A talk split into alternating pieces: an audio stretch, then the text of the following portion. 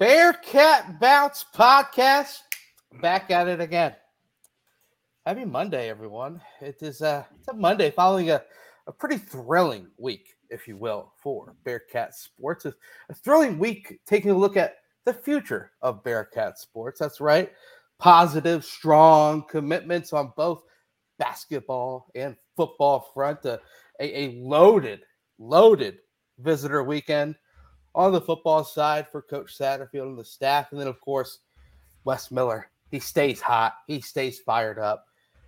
It's a Monday where we get to chat about all of that. A Monday where we also get to get to take a glimpse into what we we think is going to be continuing to happen here in the off season for all sports. And of course, another Monday where I get to welcome in my guys, my pals, minus one, minus one, who decided to go on vacation a vacation that was not granted approval. The time off was not approved by one Chad Brendel, yet he still went.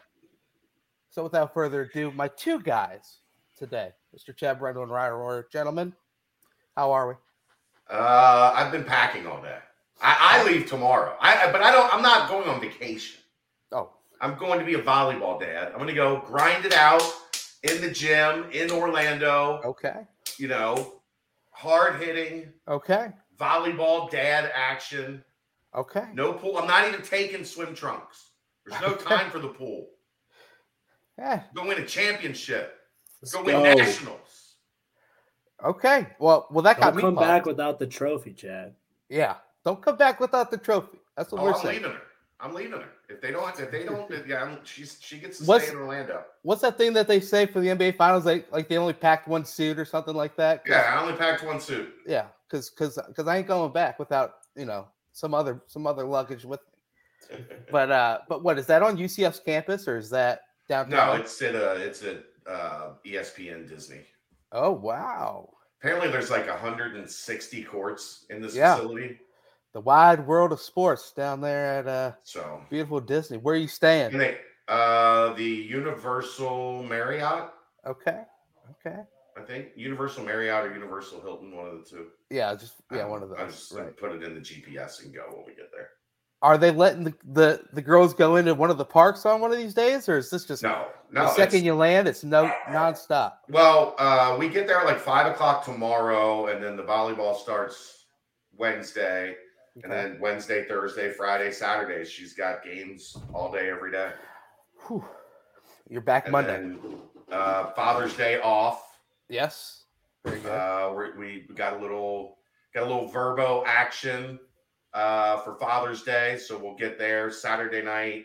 I got like one of the you know like the condo complexes with the pool Yep, and the yep. restaurant and the bar, like everything all right there. So I got us one of those nice. for uh, Saturday night and Sunday, and then fly back Monday, and wow. uh, then be back here with you guys Monday night.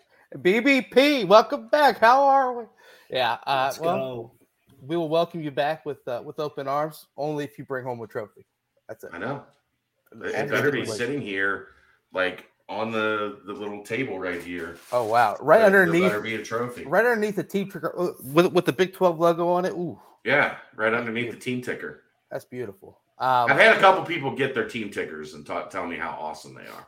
yeah, so. I, I heard you. s- I heard you saying that you're gonna get Dave to hang it up somewhere, right?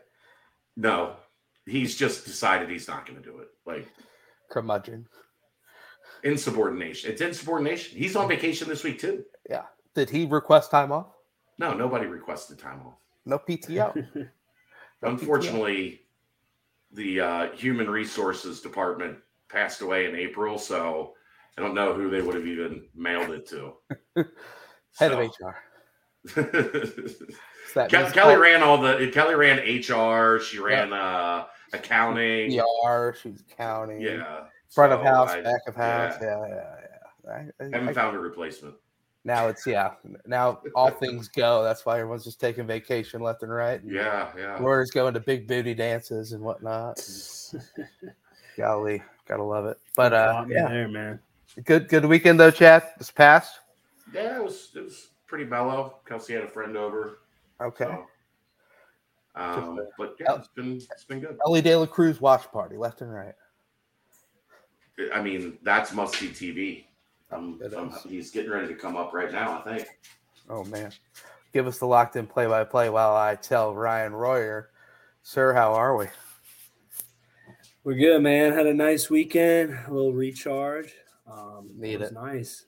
Yeah, Yeah. just got a nice little workout in. Feeling Okay. good. Ready to rock with y'all. I love it. Yeah, it- you know, pretty pretty wild because you were in Chicago last weekend, right? For uh, Yeah, the the big booty mix and uh, big booty nation.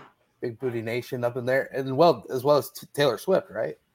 And then of, of course Didn't make my way over to the Swifties, but this this past weekend at Wrigley Field was Dead and Company. Chad, you, you might you might be in a little bit of that, but Not, uh, a, not a huge dead. I mean, I like the dead, but I, I never did like the dead the dead show scene. right, I'm more of a Phish guy myself. same, same, but still Phish a lot, guy. a lot of things going on in, in Chicago, and that was also the location that they had the most recent uh, Bearcat meetup, right? This this past week, so that's a Yeah, What is that? the caravan. What is that? They thing? just they take the coaches, they go meet with alumni, have like Oh. uh informal, you know, everybody sits around and coaches talk and answer questions and okay. um, just a way to you know outreach for the the fan base that lives out of town. PR turn. Yeah, There you go. And and of course, I got to give a shout out Rhinegeist pumping the uh this this 30th, right? The grand Yeah. launch of of one won't be ready for, won't be ready in cans yet, but they'll have it all day on tap okay. at Rhinegeist. Okay. Which which also is exciting cuz I mentioned Taylor Swift in Chicago. That's the same day Taylor Swift is in Cincinnati. Yeah, Good little pregame stop. That'll be I'm uh, supposed to be there all day. okay. My daughter doesn't have tickets for the 30th, but she wants to to go and sit outside And listen. and listen. Yeah. Okay. Maybe maybe swing by Rhinegeist before you head over there. I would like to. That's you know that's in the plans, but I Make can't it more enduring, anything. you know. Handle it a little bit. But yeah, good uh good recharge week, Ryan. Good good recharge weekend for myself as well. Also a great pl- place to maybe go recharge your battery if uh, it does die and you get other things checked on in your car would be over at uh, Danco Transmission and Auto Care. I'm sure that Danco Joe can hook you up with whatever situation you might have. Uh, you know, just just head over to Danco Joe. Tell them uh, you know Ryan Royer sent you. Aaron Vacation Smith sent you. Chatty B sent you. Tell them, uh, tell them little BBP get ten dollars off your next fixing. Oh, oil change, ten percent off your next fixing. Danco Transmission and Auto Care. Love you, Danco. Oh yeah. But uh, this weekend, man, uh, huge Boom. There you weekend. go. There you go. Lay down, lay down. Chad says. I will not lay down when it comes to football recruiting and the big visit that pa- happened this past weekend. The first of back to back. It seems like pretty big official weekends um, that is happening for the class of 2024. This past week, you had Samaj Jones, Quay Birdsong, Khalil House, Jaquan Sanks, Kel Whitburn, Zaravian Gravy Johnson, Devin Gravy Johnson. Really Yes. good one. Garrison Yeah. Butler, Red Morgan, Redarius Morgan. Uh, oh no, sorry. yeah, Elisha King. Sorry, McCravius Sabor, Simeon Coleman, and Monte Whedon. So a, a a loaded visit and one that came away with a commitment. We're going to touch on the commitment first and foremost. That is right, Willie Goodwin, athlete from Georgia, yet again, Rabun County Wildcats, multi-sport athlete plays both sides of the ball in the foot in football, also returns kickoffs. Big time player. Received an 88 rating from 247. Only Gavin Grover and Quay Birdsong are higher with 89. Kel Woodburn joins Goodwin with 88. Chad, it seems like a pretty big commitment out of the athlete, Willie Goodwin. Yeah, this is the type of dude that that they're looking to go into the South and get. Maybe a little, maybe a little underrated when you get on him. You know, not rated yet when he committed, and then people go look at the tape and go, "Whoo, Yeah. speed can hit, can can play in space, can cover." Um, you know, this is this is the type of guy that that if you're going to go into the South, this is the type of guy that you're trying to get and bring back with you. So uh, definitely a good start to the official visit weekend news. And if you follow along the recruiting guys, it, it sounds like the signal is four that they that we should be looking at as a total number of uh, good news situations coming out of this weekend. So there were there were nine commits, I believe, was the number that were here, and then there were six uncommitted guys. So if you got four new commits, then uh, you got you hit a, a pretty good percentage. Okay, um, you know, and and I, I want to touch a little bit more on Willie Goodwin. Uh, Ryan, the couple things about Goodwin I want to see your your thoughts on it. First off, multi-sport athlete. Coach Fickell loved more th- multi-sport athlete. He he's not runs anymore. track. Could can he hear me? Runs, yeah, he runs track. Plays plays basketball. Had averaged a double double this past season. Had had one week where he was averaging like twenty and fourteen uh, on the basketball team. Uh, also, you, know one of one of the anchors on the four x four relay um, and a high jumper as well. And then, of course, you you mentioned the fact that he plays wide receiver as well as defensive back on the football field. So, two part question, Ryan. Two sport athlete, the importance and the the value behind that, and then second off, when your defensive back is playing wide receiver as well, how does that translate at the next level? Yeah, two sport athletes, great. Uh, just shows the versatility, shows the movement capability. Um, he's not like one dimensional, um, even though he's kind of showing that he's not already by playing wide receiver and cornerback. They're they're very different, but they do knowing one does help the other because uh, you can pick up on different techniques, different um, different route techniques when you're playing corner. You can pick up on wide receivers, different um, off the off the line moves and stuff like that is huge. Just kind of being able to know what you do in that situation and know what guys like to do. Um, it's huge. I mean, being able to play both means you're super dynamic, you're super athletic, uh, you're explosive, and that's what you're seeing uh, out of him on the basketball court. It's translating there, and then you you know you gotta love track. Track guys is if they if they can stick their nose in there and hit. Track guys are are great for football because speed kills. Man, you can't coach speed, so I really like what I see out of this guy. He's got every every gift that you'd want out of out of a recruit and every tool in the toolbox um, that you can kind of judge at this point. So just getting him on campus and getting him getting the pads on him and seeing what he can do in, at uh, at Cincinnati. That's when you really really see what kind of potential he'll have. But I'm super excited about him. Yeah, and yet again, another recruit coming out of the uh, talent-rich state of Georgia, um, tenth commit of the 2024 class. You know, it, and and Chad, I and I know on the on the football side of things, I don't know if comparisons are great, but you know, just the type of versatility that he's shown, the ability to kind of come up and and really lay the boom if he needs to from the safety slash cornerback position. I mean, he's listed at 6'2", 180 on uh, 247. Um, just just his ability to do so many different things and being the athlete, kind of that that role that they that the staff has DeShawn Pace in, where you know they kind of switch over to Taj Ward potentially on uh, on passing downs. It kind of all made me feel that type of way when I was taking a further look at um, at Willie Goodwin. So I, I I don't know if you saw any of that, but kind of just seems like it's a it's a guy that could make a huge impact um, with already having the ability athletically and and ferocity that he has right now.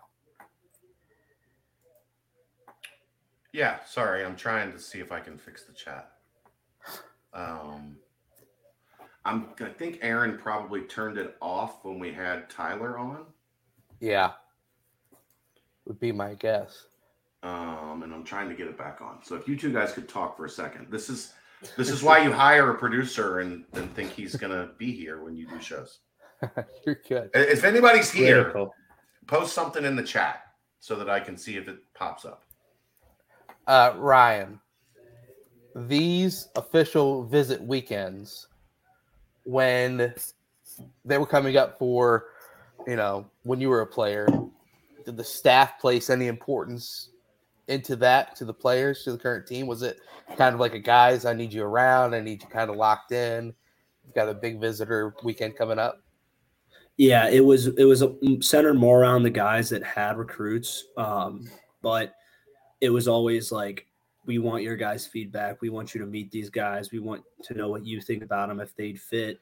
It was kind of like the final vetting process and guys that like we were sure about, like guys the players players liked, liked what kind of like the the vibe they brought. Um, just making sure we show them the best time and show them what the brotherhood was like and giving just giving them a, a, a night to remember. You know, meeting people, getting a feel for the for the campus, for the city, and then you know, kind of just having some fun too at the end of it. And you know, we always tried to do that because you know we ain't gonna lie to you, like that's that's a big part of official visits is getting to go and hang out with the college kids and and see yep. what it's gonna be like. Um, and so we it was always so fun because it's always just like young guys. They're they're shy, they're awkward, but you can right. kind of you can get them out of their shell a little bit and see what see what kind of see what kind of talent we got coming in. So it was it was always a fun weekend. There was always a buzz on the team that we always had had plans, had things to do. So it was always a lot of fun and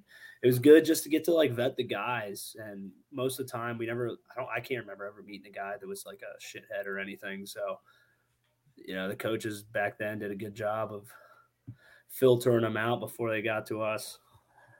You know, I I, I love um, yeah, I can see stuff. Yeah. Okay.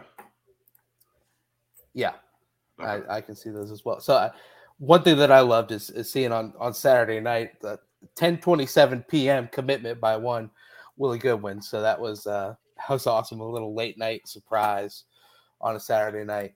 Um, had to love it, but you know, 88 rating from 247. That's a really high rating.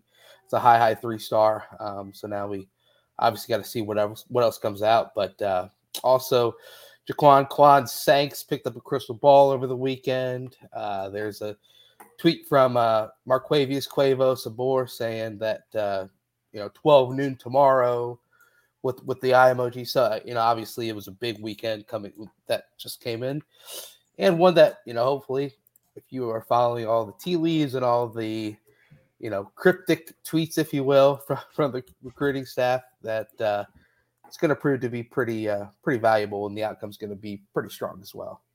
So, the the oven, Chad, is are are you retiring the oven, or is that kind of uh, got to figure it's out on a new, hold for right now?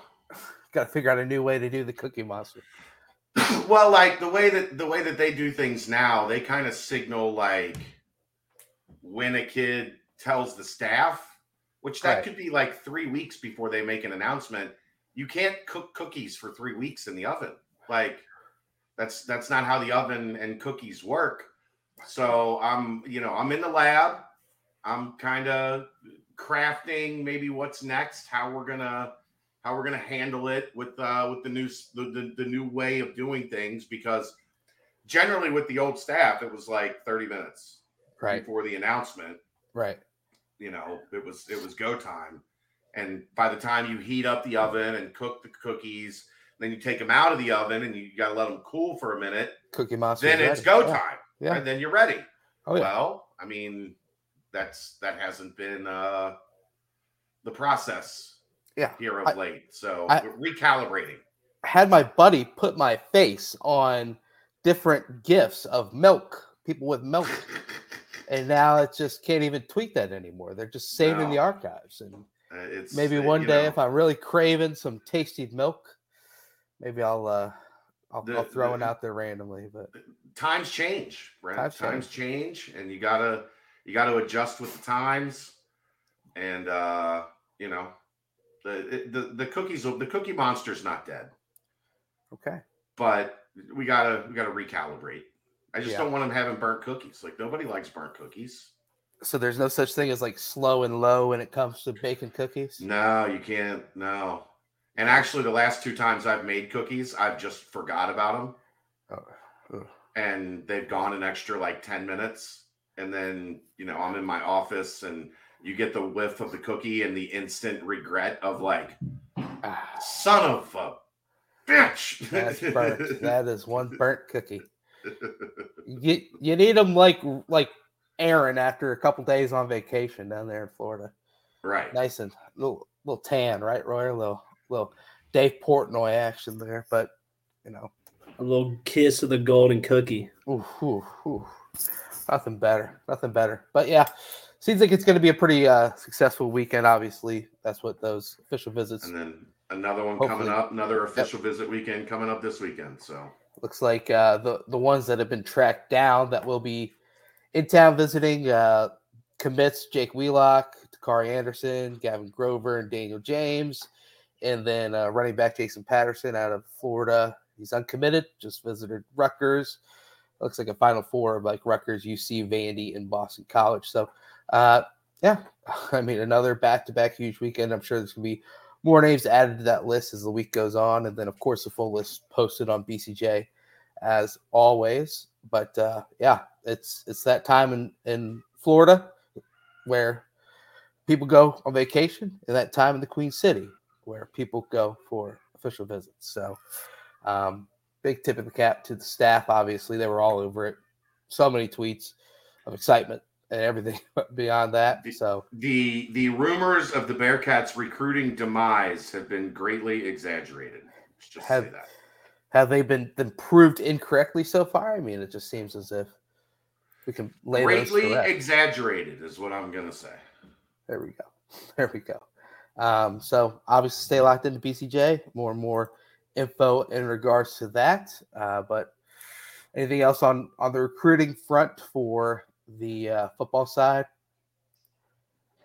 Chad or not a not really much else at this point in time. Just the the official visit mania that goes on at this point, which is also just as important because you, you're having your committed guys, yeah, come in, and you right. need to make it like uh, some of these guys are taking other visits, and you need to make sure yeah you you got your eye on things and you know exactly where you stand and and you're putting your best foot forward and you're keeping your own guys committed because look this is a different level of recruiting this yeah. is not you know recruiting to the AAC where you're the top dog mm-hmm. there are going to be just as many dogs out there just as hungry as you are trying to get the same guys Yep. So it, you have to nail the visit, not only for your guys that you want to commit, but for the guys that you have committed. And and by all accounts, uh, it was a good weekend on that front too. So yep.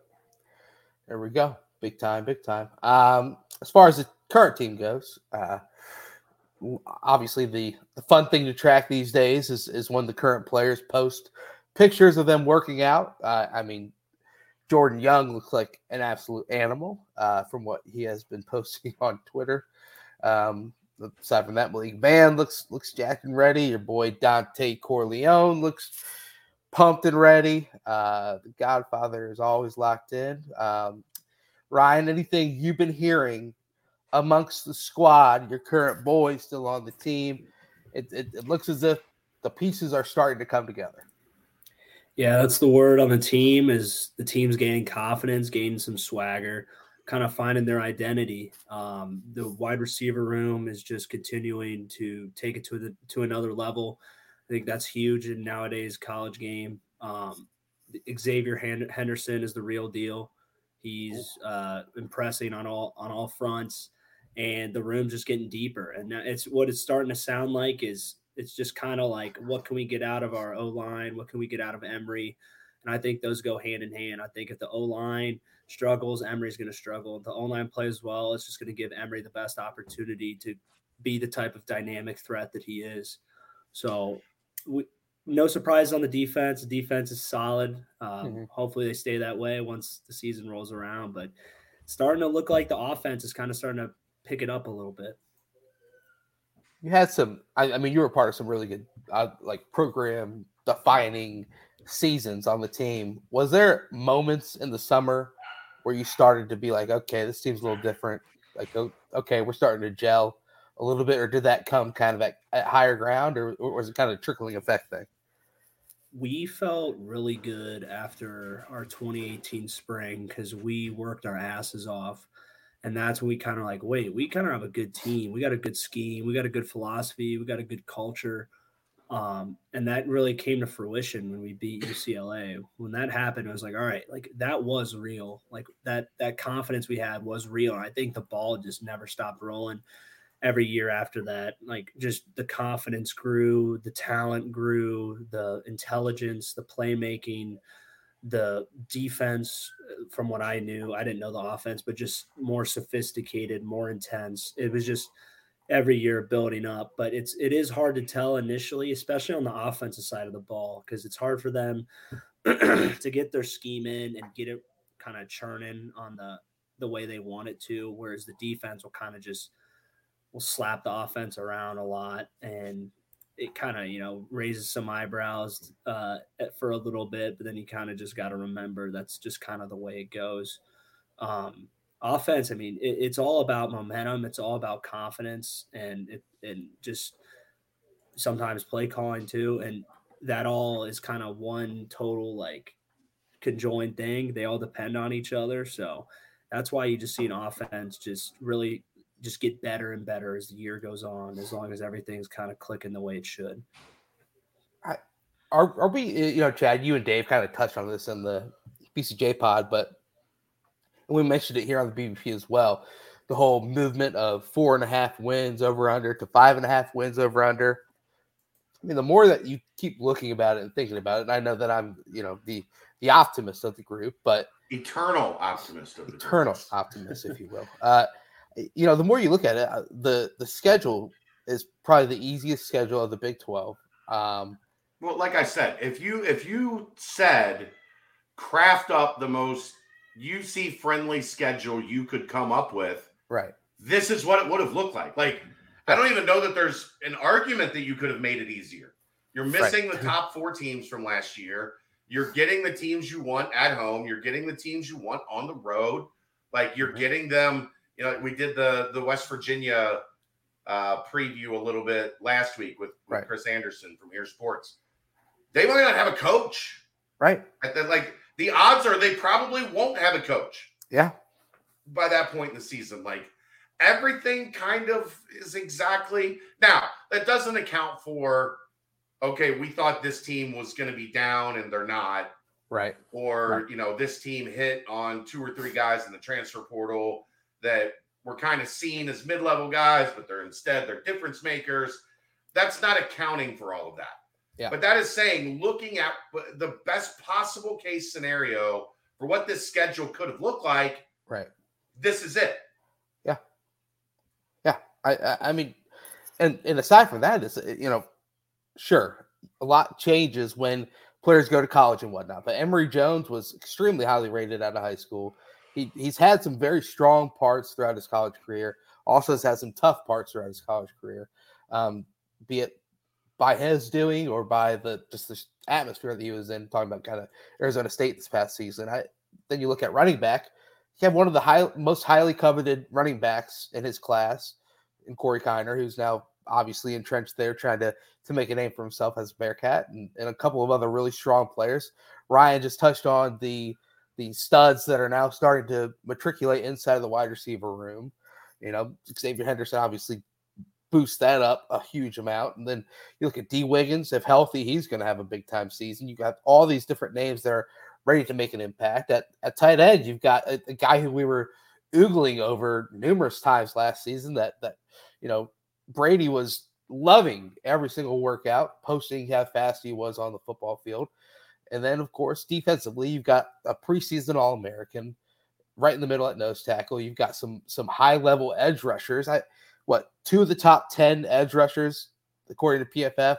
You know, now currently on the team, and and a name in Justin Wodtly where we've got we've not really mentioned him too much, and he also seems to be playing. He was playing a little hurt at times last season as well. He seems to be fully healthy throughout this offseason. And and you mentioned the defensive backfield and a player playmaker like Sean Pace. And then all of a sudden you go to punter, another All American, preseason All American. I it, it just are are we undervaluing the team? Obviously, there's a lot of moving pieces.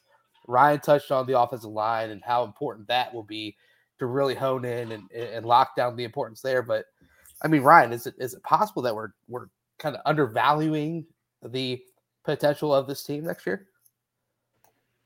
Yeah, that's I think what you and I were kind of hitting on with that four and a half thing. Um, Yeah. I think, and it, there's a lot of chaos when a new coach comes. It, coach leaves, new coach comes in. It kind of takes Right. time for everything to settle.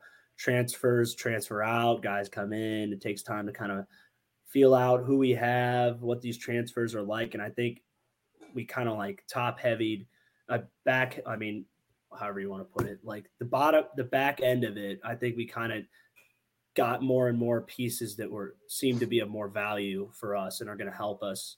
Um, and I think the team is just getting used to the change. Is kind of like the vibe I'm getting from the guys and the new system, the new way things kind of operate.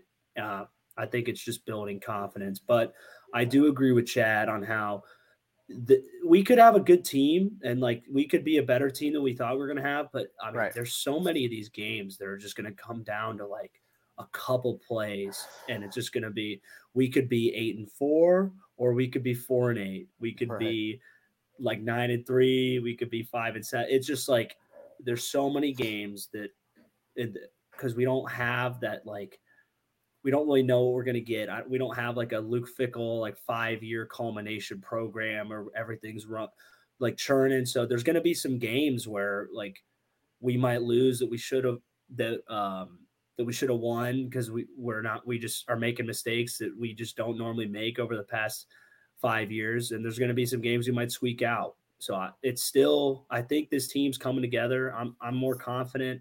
I'm excited. I'm I got I'm keeping the faith and and Saddy Daddy and the boys. So, but we I I still I love how Chad put it. Like the, there's a lot of games here that is going to be a coin flip.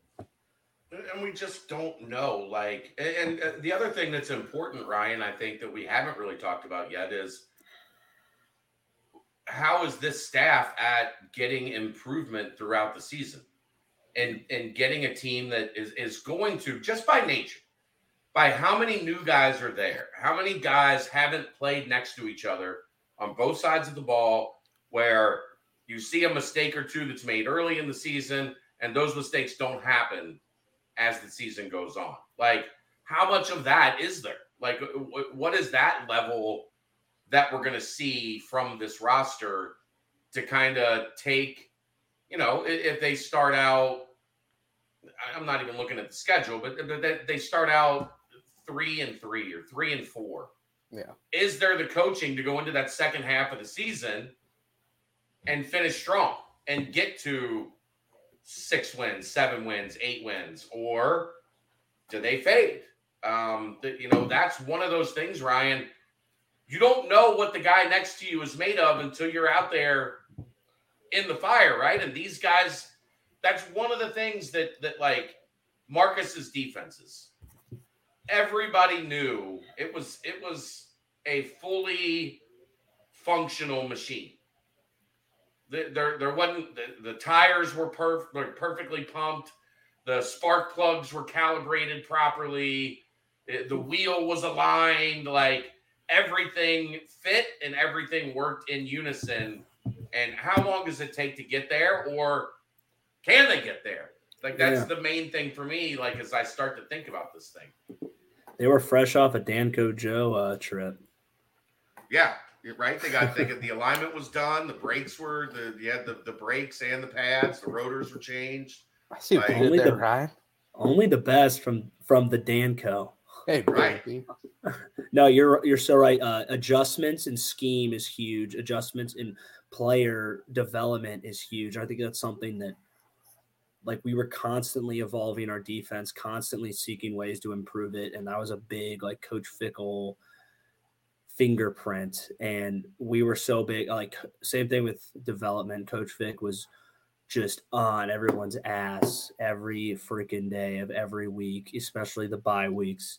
So that is it's crucial. Um, it's something we can't look over, and something that Coach Satterfield and his staff are going to have to keep emphasizing. So we're we that's critical, and you know I, I really hope they continue the pace that Fickell and the boys left off on.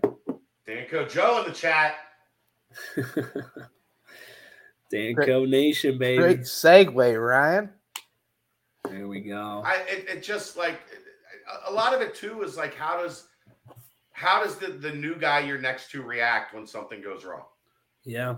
Is the reaction, hey, what's what it, it's the, is the reaction pointing fingers like you screwed up, or is the reaction, hey, how do we get on the same page? Where where, where was the the glitch in the matrix? Like, okay, let's fix it.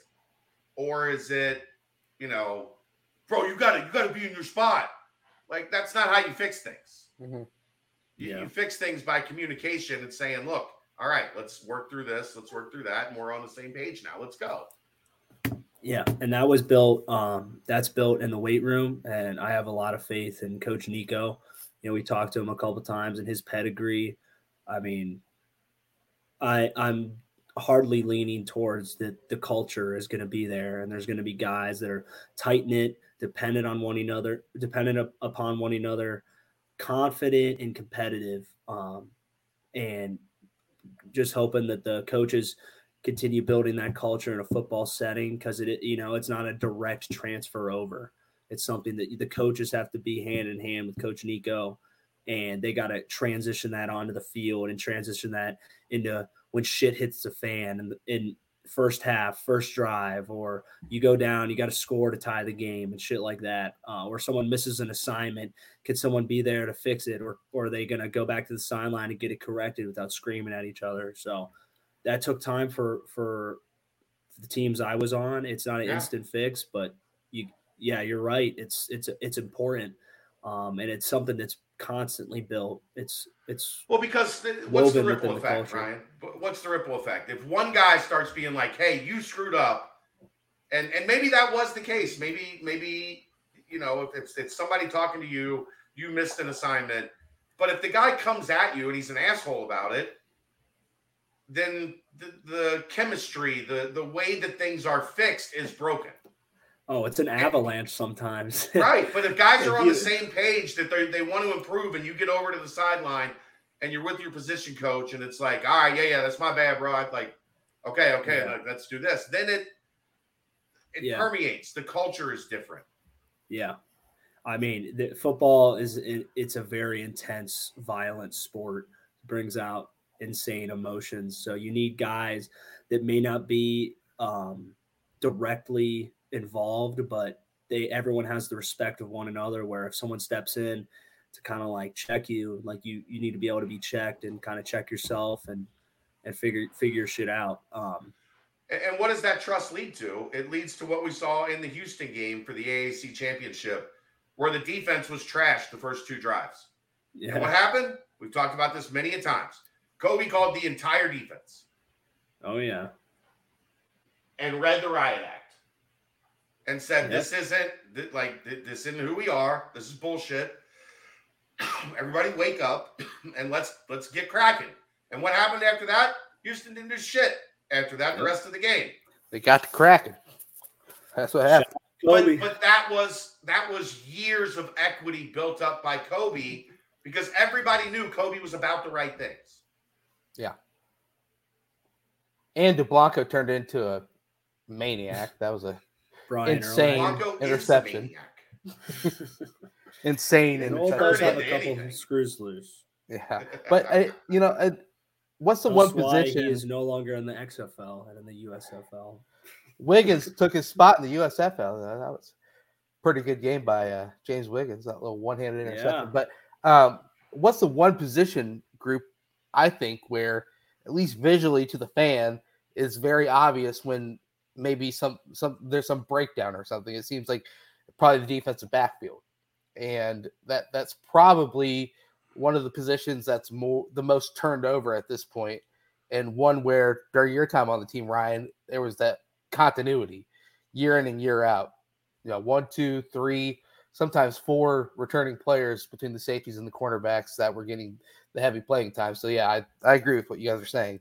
If if a misassignment happens and all of a sudden a long touchdown comes, what's the reaction on the sideline? Is it all right? Let's go ahead and we'll we'll get them on the next one, or is it frustration brewing, this, that, and the other? So I agree. A lot of leadership needs to be shown. So who's going to step up and handle that? I will be interesting to see because obviously their coaches can't patrol everything. Um, how does uh, Nico compare? Player led. What's that, Ryan? Your best teams are player led, not coach led. Amen. Amen. Um, Ryan, you might know this one. I how, how does Nico compare to Brady? Seems like a great hire. I think he's a phenomenal hire. But Yeah. how how would you say that what you've heard? Just compare compare contrast, if you will, what the boys Um, have said. he's the intensity is very similar to Brady. A little bit of di- a little bit of different twists on the programs on the. It's hard because you know Brady Brady's program and the way Brady you know took care of us and treated us, it evolved as the team evolved. Yeah. So when Brady first got there, it was balls to the wall, like MF, you MF or all, all like get your get your shit going all the time. Like it, it was like there was no foot always on on the gas nonstop. Right. Um, because that's how you you you gotta culture shock people to get a good culture. You gotta just like throw them out into the water. Um, Yeah. And once he kind of like Coach Brady tapers off as the culture starts to take over, leaders start to take over. He comes down, and we and like the guys start taking over. And by by my fifth year, I mean it was just like I was literally talking to Danny Felino on the phone this weekend, and we would just like we were crazy. Like we would get on the leg press, and we would we would just start smacking each other in the face. We would we would ask to be smacked. Guys would just smack the shit out of you. Any on leg press, bench. It was like it was as- it was a madhouse. Madman, yeah. But it was it, it was controlled madness, Right. and it was good and it was amazing. And what I kind of see that happen with Nico. Like Nico comes in, he kind of he's about his business. He's got a really good program. It's hard. It kind of shocks people back into like, hey, this is some new shit, but it's my shit, and I'm gonna take care of you guys and get you guys going. Um, kind of like how Brady was. And I think those similarities are very strong. And I think he comes from the tree. Um, I've heard nothing but good things. When we had him on here, I could just feel his energy. I Oh, thought yeah. he was uh, he's as legit as you can be. Oh, yeah. Um, and I wouldn't, I you know, I wouldn't really know his true comparison unless I got down there and got a got a little got a little. Uh, Might be time to head down to the dungeon. I know, yeah, I know Get a but quick I- feeling. he's everything he's everything you'd want him to be like brady was but i think he has his own little twist on things and that's good you know you don't want clones you want guys who believe Yeah. in themselves believe in their own material uh, i think that's what he does and he's italian so i might have to give him a little little edge And hopefully we bring that man back on the BBP here soon. Gotta love Oh, yeah, Nico. Big time guy. But uh, you know, speaking of new shit, as you were saying, Ryan, yeah um, let's it's it's time to address the uh, the rumors that are circulating on the uh, interweb. Um, Chad, I'm just gonna literally pass the ball to you, if you will. Go from quarterback to wide receiver, if you will. Um, pass intended for Chad Brendel is completed. Quarterback to wide receiver. Chad, address Yeah. these these rumors of, of one Evan Prater. So what's happening right now, right now, is that Evan can't throw. He's he's got a shoulder injury. Uh, he was dinged up during the end of last season. He tried to to fight through it. It was still nagging in the spring, so they shut him down for the spring. Um, he is still letting that heal, so he is not throwing this summer. So, in an attempt to get some work in, he's been and they're in be clear like the the cycles. They're in summer workouts right now which ryan you can explain this a little better than me but it's basically position groups and shells and kind of working on air right? Like what does summer workouts entail? Yeah it's it's fi- film with coaches. Coaches kind of set up drills that the players the leaders in the room kind of take care of and do after the lifts. Um we're in what are we in june? So we're going to start getting closer to um to otas and that's when the coaches can be there.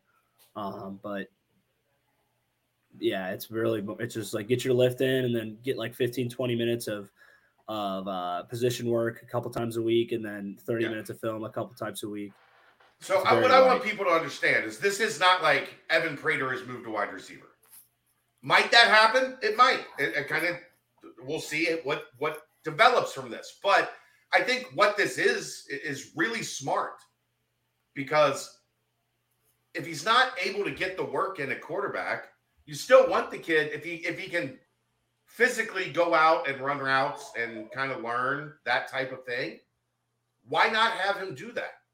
Why not have him just kind of run an experiment that says, you know, is this something that we can store in our back pocket if we need later down the road? If he goes out there and he looks incredible, like, okay, well, damn, we just hit on something. If he goes out there and he looks terrible, like, okay, well, then you know we're probably gonna just shelve that and and not worry about it too much. So it, it's not like it, it's not Evan Prater has switched positions. It's not he's running with the ones or twos. Again, Ryan, you can help me out with this. There's no ones or twos in summer workouts. It's just guys getting working. Yeah. I guys have an idea where they're at, but like if you went to practice Sure. and you saw who's out on the field with who, you can't give that a lot of weight. Um, there, there'd be a lot of times like walk-ons would be going in with the ones, and God Right. knows we weren't starting. So it's just how it is. I, I just want people I- like people have, uh, of course, when a when a, a rumor like this hits, everybody takes it and everybody's hearing thirty different things, and the the game of phone, uh, telephone, you know, starts spreading things like wildfire. So I've I've been making calls on this over the past couple days just to get a better understanding, and that's my understanding is it's it's a situation where he's not able to practice at quarterback right now as his shoulder heals. So he's out running some routes and and seeing what kind of uh, options are there at wide receiver. Because guess what? Scott Satterfield loves trick plays. Like Yep. he loves kind of using the gadgets and turning the screws up on people and and doing things a little bit out of the box. Yeah. And Braden that's Smith. something Is an example Yeah. of that. He was Like, three for it- six last year, 106 yards and a touchdown. Right. So like if you have that in your in your uh Rolodex and all of a sudden you bring Evan Prater on the field and the defense is reacting and nobody knows what's going on and all of a sudden Evan Prater's got a 27 yard catch that picks up a first down or you know like whatever the case may be like it- it's worth it at this point in time to find out like let's see is this because he's one of the best athletes on the team Right. so why not try to do everything possible to find out? Let's see what we got. Right. And maybe there's a future for him at wide receiver. The thing is, right now, we have no idea. Like Ryan said, he's doing like 20 minutes three times a week running routes. Like this is not some like drastic change that is impacting practice every day. Right. Kind of as it's been touted. That's that's that's not what's happening. Um, but is he getting a look? Are they seeing if it's something that might be um, at least in the deck? Like might be a card you slide into the deck and you start shuffling the deck? Yeah. And I, I think it's just it's it's doing your due diligence. It's good program management to to kind of find out exactly what you're holding on to. Yeah, and you know, you kind of I think also it, say it does work out. It, it doesn't completely eliminate him from being the backup quarterback or or, or also being in the quarterback room as well. You know, it's not like if you if you all of a sudden are getting reps at wide receiver, you are no longer at the position you were at before. So um it's uh it's interesting. And you know what? If it works out and he's a stud out there because he is a, a fantastic athlete, and that'd be awesome. But uh, you know, judging off what of what everything has been said right now, I, I I think it'll just be one of those. Hey, if it if something pops, it pops, and if not, then obviously it'll be the same type of uh, situation we were heading into this fun rumor mill off season section of Coach Satterfield year one. So. I, but you know it's intriguing talking about position changes, which is what I just want to quickly ask you guys a quick question. What has been your favorite or possibly the best position change in Cincinnati football, recent Cincinnati football history.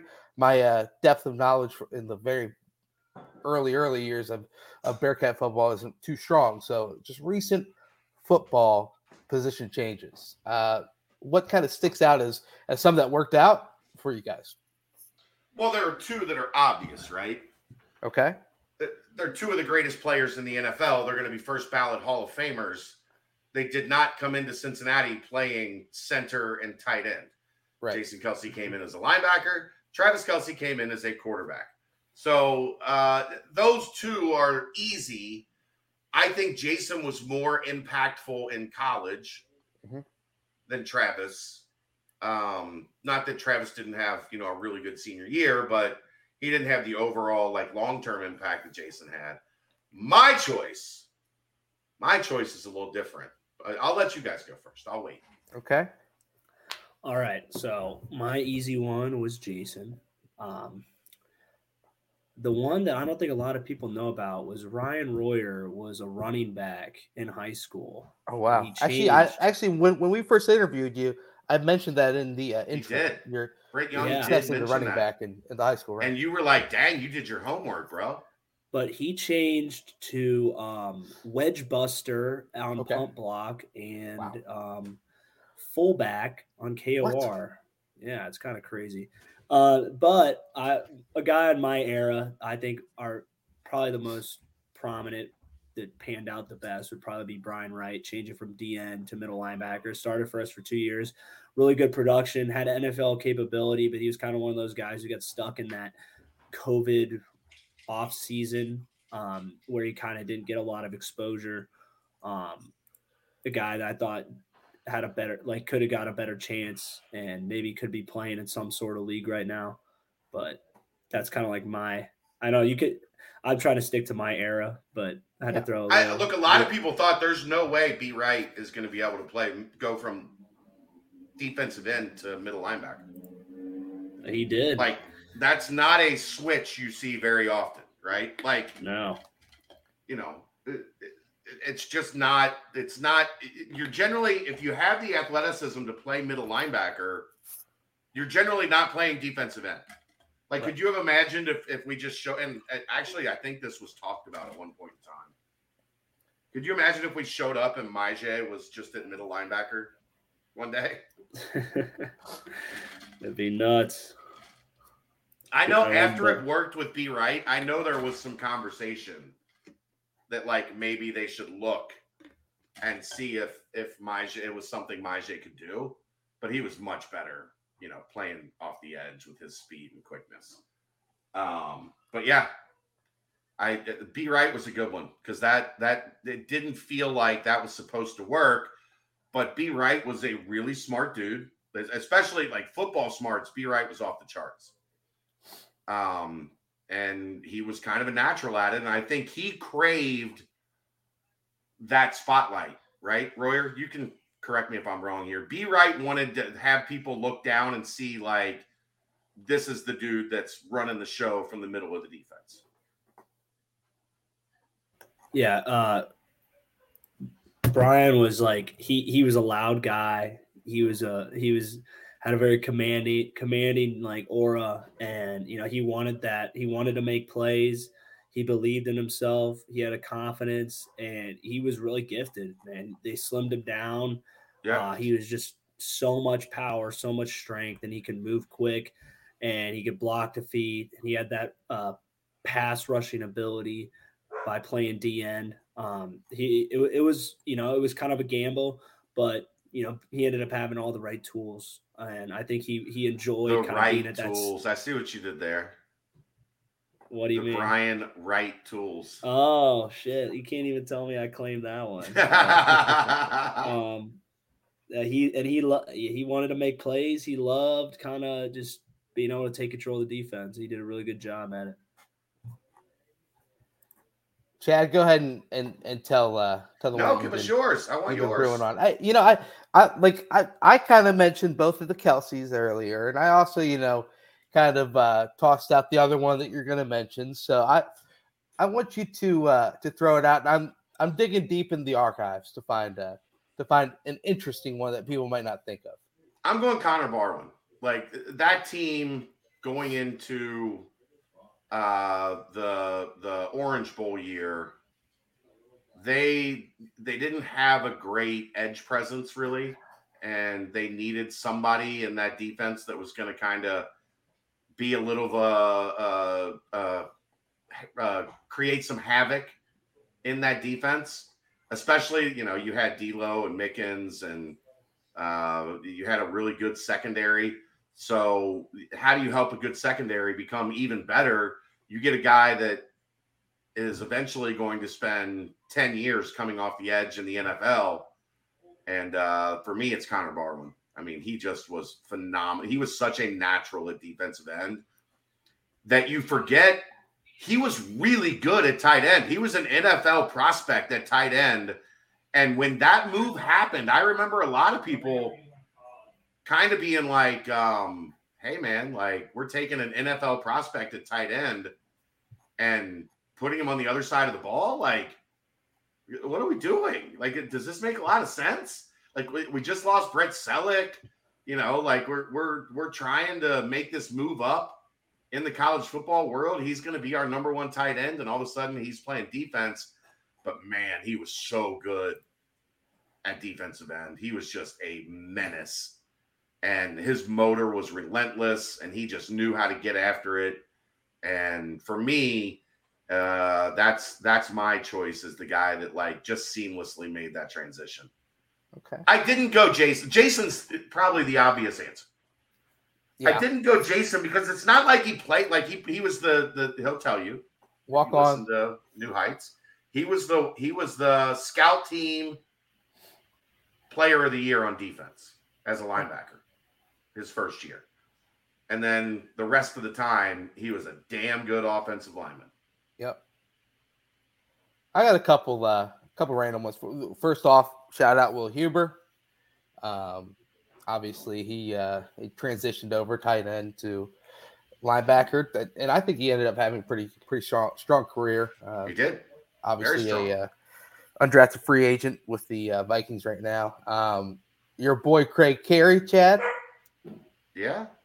Another quarterback. Oh, quarterback to, to uh, defensive end. You don't see that one often. That's no, how bad it, Craig was at quarterback. exactly. and then how about this blast from the past? Demetrius Jones. Oh, Do you remember boy, the uh, didn't work out. The the waves that he had coming in as a quarterback? Oh yeah, and he ended up at linebacker.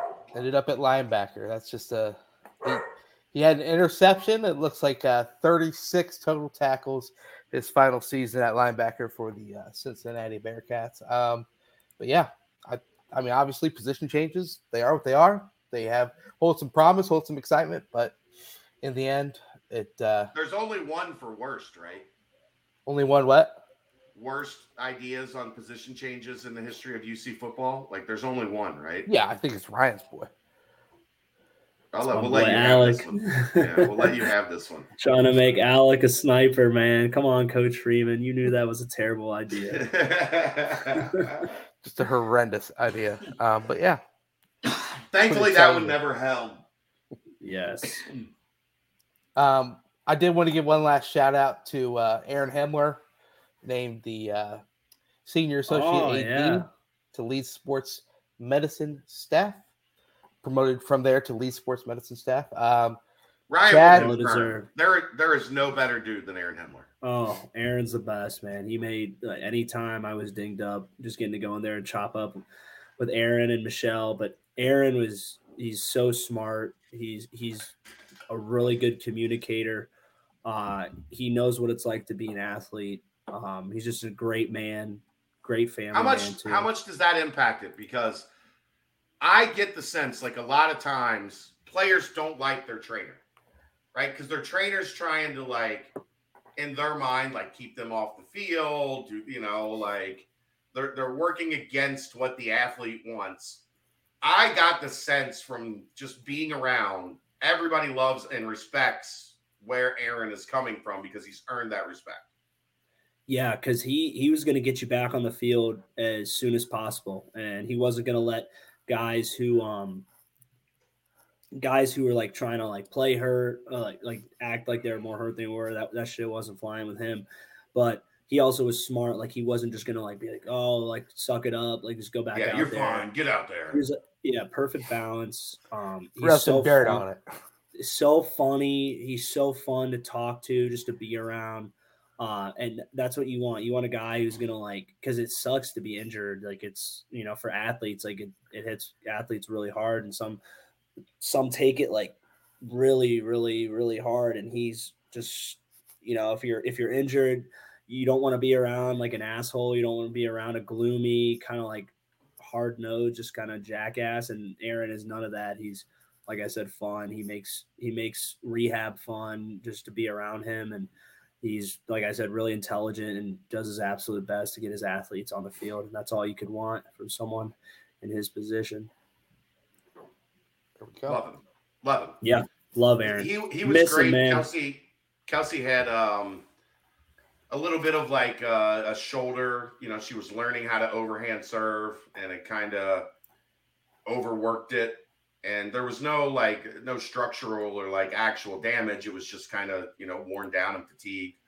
So I just asked Aaron like, hey, you know, what are some uh, what are some stretches? What are some band exercises that we can we can get her to do? And he's like, you know, have her try this, have her try that. You know, gave us some great advice, and within like two to three weeks, the problem had resolved itself. So uh, doesn't even have to, you know, not even that hands-on touch. He's just a dude that has been around it and done it for a long time and has a wealth of knowledge. And it is, uh, it is, it, UC athlete, athletics uh, benefits largely from Aaron Hemler being uh, involved.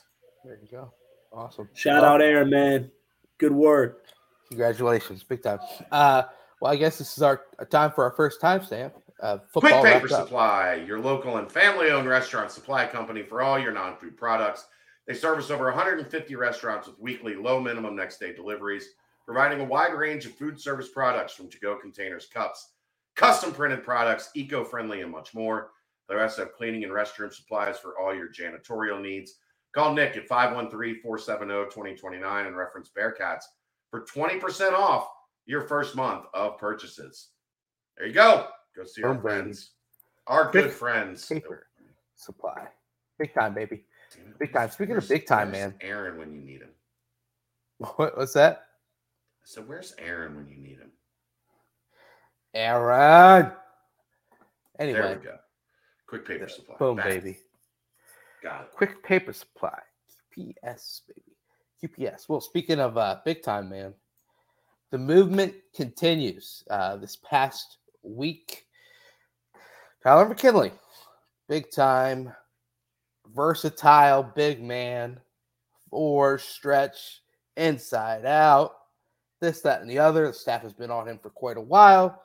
He bids his commitment to the Bearcats on Thursday afternoon early evening. Uh, Chad, you had him on the BCJ Nightcap. Quick interview with him and his brother. Seems like an awesome guy. Obviously, someone that that we've talked about a bunch on the pod. We talked a bunch on BCJ. Staff has been on him since the beginning. Um, now that the dust has settled, what's uh, what's your lasting feeling, lasting takeaway from the uh, big time commitment of 2024, Tyler McKinley? I think just a guy that is is going to be a super super effective college player. Yeah. he's got good size. Um, he's skilled. He can shoot the three. He can shoot the mid range. He can really pass. He has shown me a lot of growth as a defender when it comes to being able to to step out and defend more perimeter oriented forwards. Um, he's a guy that is super super smart and is going to be able to assimilate himself into what you're trying to do, uh, both on the offensive and defensive end. Um, uh, incredible, like Gary Clark, Trey Scott level kid, Right. In, in terms of who he is as a person. So um, you don't get those, like they they they they don't grow on trees, Mhm. if you will. Uh, so just finding someone that is a perfect culture fit for where this program is at, what they want to do, what they want to accomplish, like just uh just a great overall fit and um you can especially in the Big 12, man, you got to have the size, you got to have the length to compete in this league Yeah. on a regular basis and Tyler McKinley gives you those things and you get to keep a local kid home that Xavier and Ohio State wanted. Yeah. And that's always a good thing. Yeah. We're going to touch on each each one of those comments. But first, I'm going to go on the Gary Clark mention. You know, I, I obviously that's been kind of the uh, player that a lot of fans have. Yeah, I don't agree with to that. Compare to what's that? I don't agree with that, but Right, right. But uh, you know, uh, there's one thing that I saw, uh, you know, in the multitude of, of interviews and, and articles about the commitment, and uh, it was this quote right here that uh, McKinley said. He said, "I just love to win. I don't have to score a lot. I'll do whatever to win." Which, Yeah. that to me is Gary Clark. Um, you know, it's it's whatever Mick wanted out of Gary, Gary was going to do. I, you know, could could Gary have shot more threes the first couple seasons that he was on campus? Maybe mean, he wasn't good at it yet. He probably could have shot him, but Yeah, he wasn't ready to do it. Could have shot him, and then found a seat next to to Coach Cronin. Right. But he wasn't uh, ready to do that yet, but he got there. yeah, it seemed like kind of just that part of the, you know, overall just just wanting to do whatever it takes for the team to win, kind of just having an effect on game in multiple ways other than just scoring the basketball. Um, that intangible side of of the game, I think, kind of fits with the Gary Clark comparison in my eyes. Yeah, I mean, I just I don't think they're I don't think they're similar players. And Gary was smaller, a little bit more uh vertical of an athlete up Yeah. until you know he had the ankle issue that kind of hampered that. But I'm Yeah, his high school tape. Ooh, I'm comparing what I saw of Gary in high school to what I saw in, of, of Tyler in high school. Tyler probably a little bit more crafty, a better passer right. at this stage, uh, a better like um, Shooter, maybe. Yeah, definitely a better shooter at this Right. age. I don't think that's really even like up for debate. But Right. Gary a little bit a little bit more advanced on the glass Mhm. at an early phase. Right. But that's not to say Tyler's not good at it. Yeah. It's just that Gary was way, way off the charts. Um, Yeah. Gary was probably more aggressive as a scorer, but that's that's hard to say. Right. And the reason that's hard to say is because what would Tyler's point production look like at Walnut Hills High School? Yeah. Which would be comparable to Gary playing at Clayton High School. You know, like Yep. how much different would Gary have looked like if he went to Word of God Academy or one of the the prep schools in North Carolina where you're playing with, you know, Tyler mentioned it to us uh, in that live nightcap, which you can find right here on this YouTube channel. Um, from Thursday, like there's 13 high major players at Link Year Prep. Like it's it's it's a it's apples to anchovies. Like Yep. Gary scored 20, 20, 20, 19, 20, 21 points a game in high school because he was every night, like 99% of the nights, Gary Clark was the best player on the floor his junior and senior year of high school. Where in Tyler's junior year of high school, he was one of 15 high majors, like 13 high majors on the roster, where everybody's going to have their turn. Yep. Right.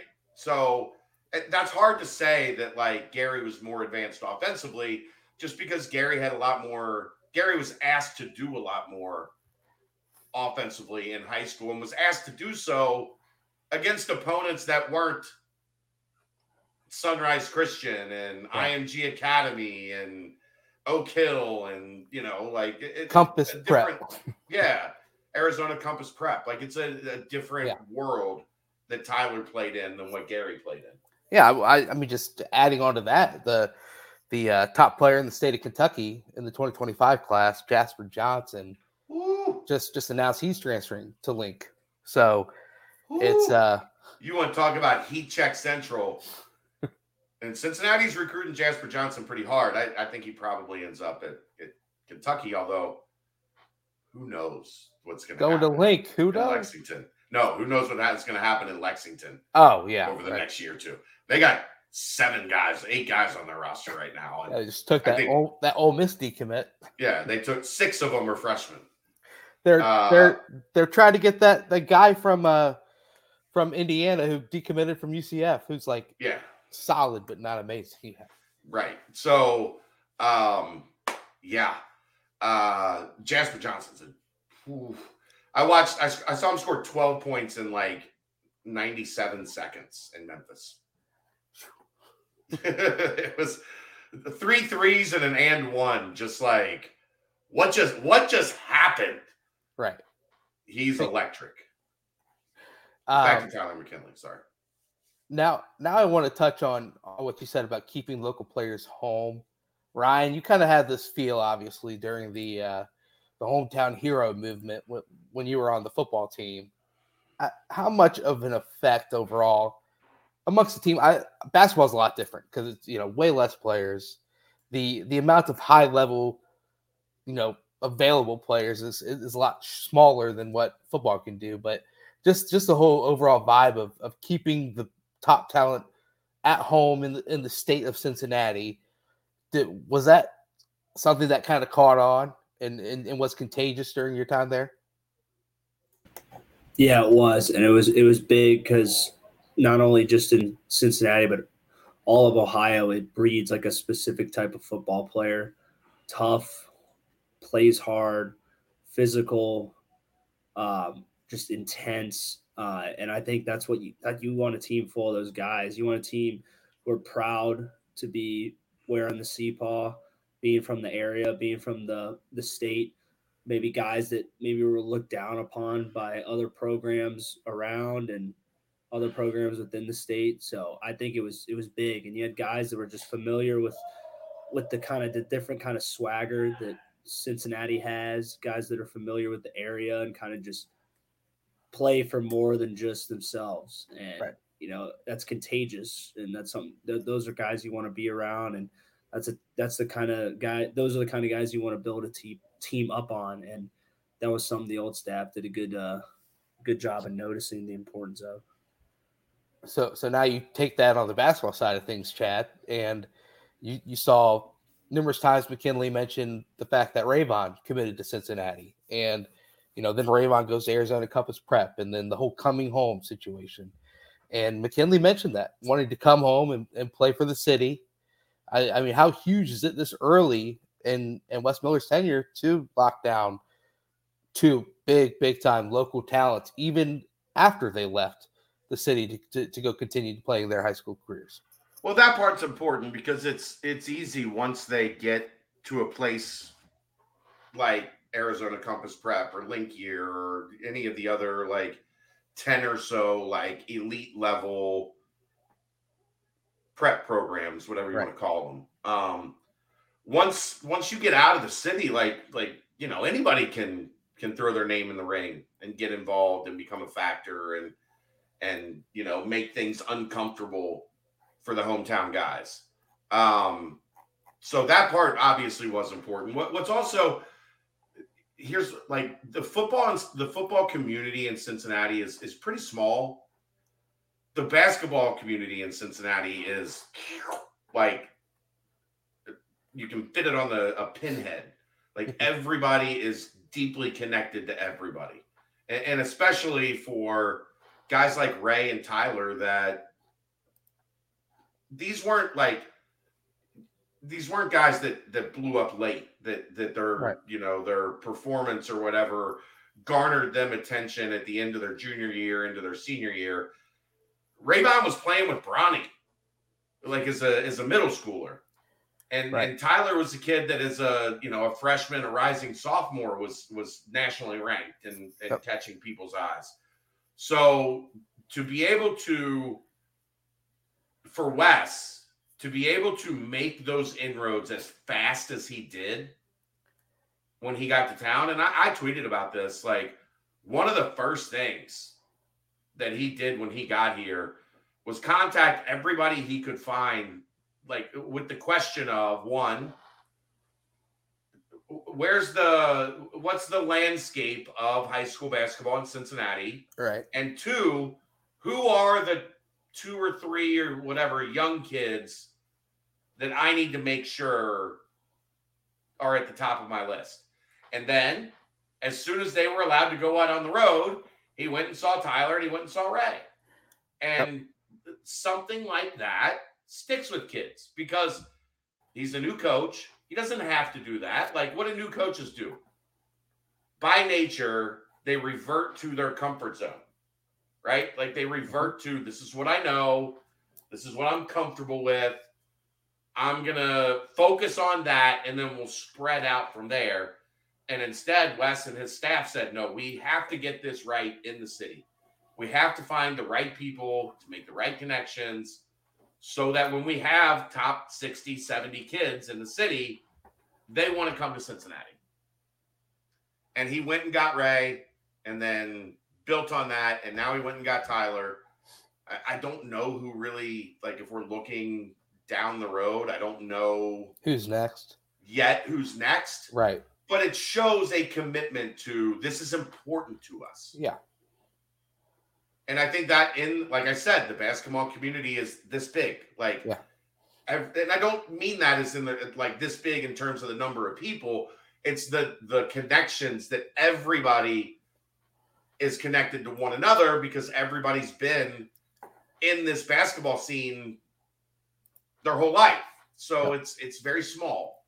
And you know, it's uh you know, one of one of Rayvon's mentors, one of Tyler's mentors is Yancy Gates' brother.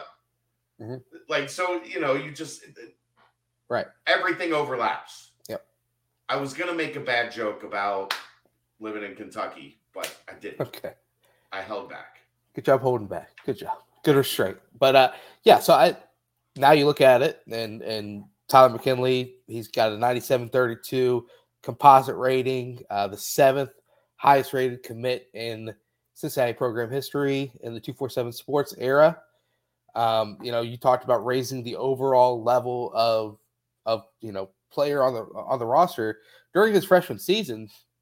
There could be six of the top 24 recruits in the 247 sports era. Three of the top eight will be on that roster. Um, obviously, two of those being McKinley and Rayvon. Uh, that's that's called boosting the overall talent pool of a roster when you have seven potentially that are high level recruits, and then Yeah.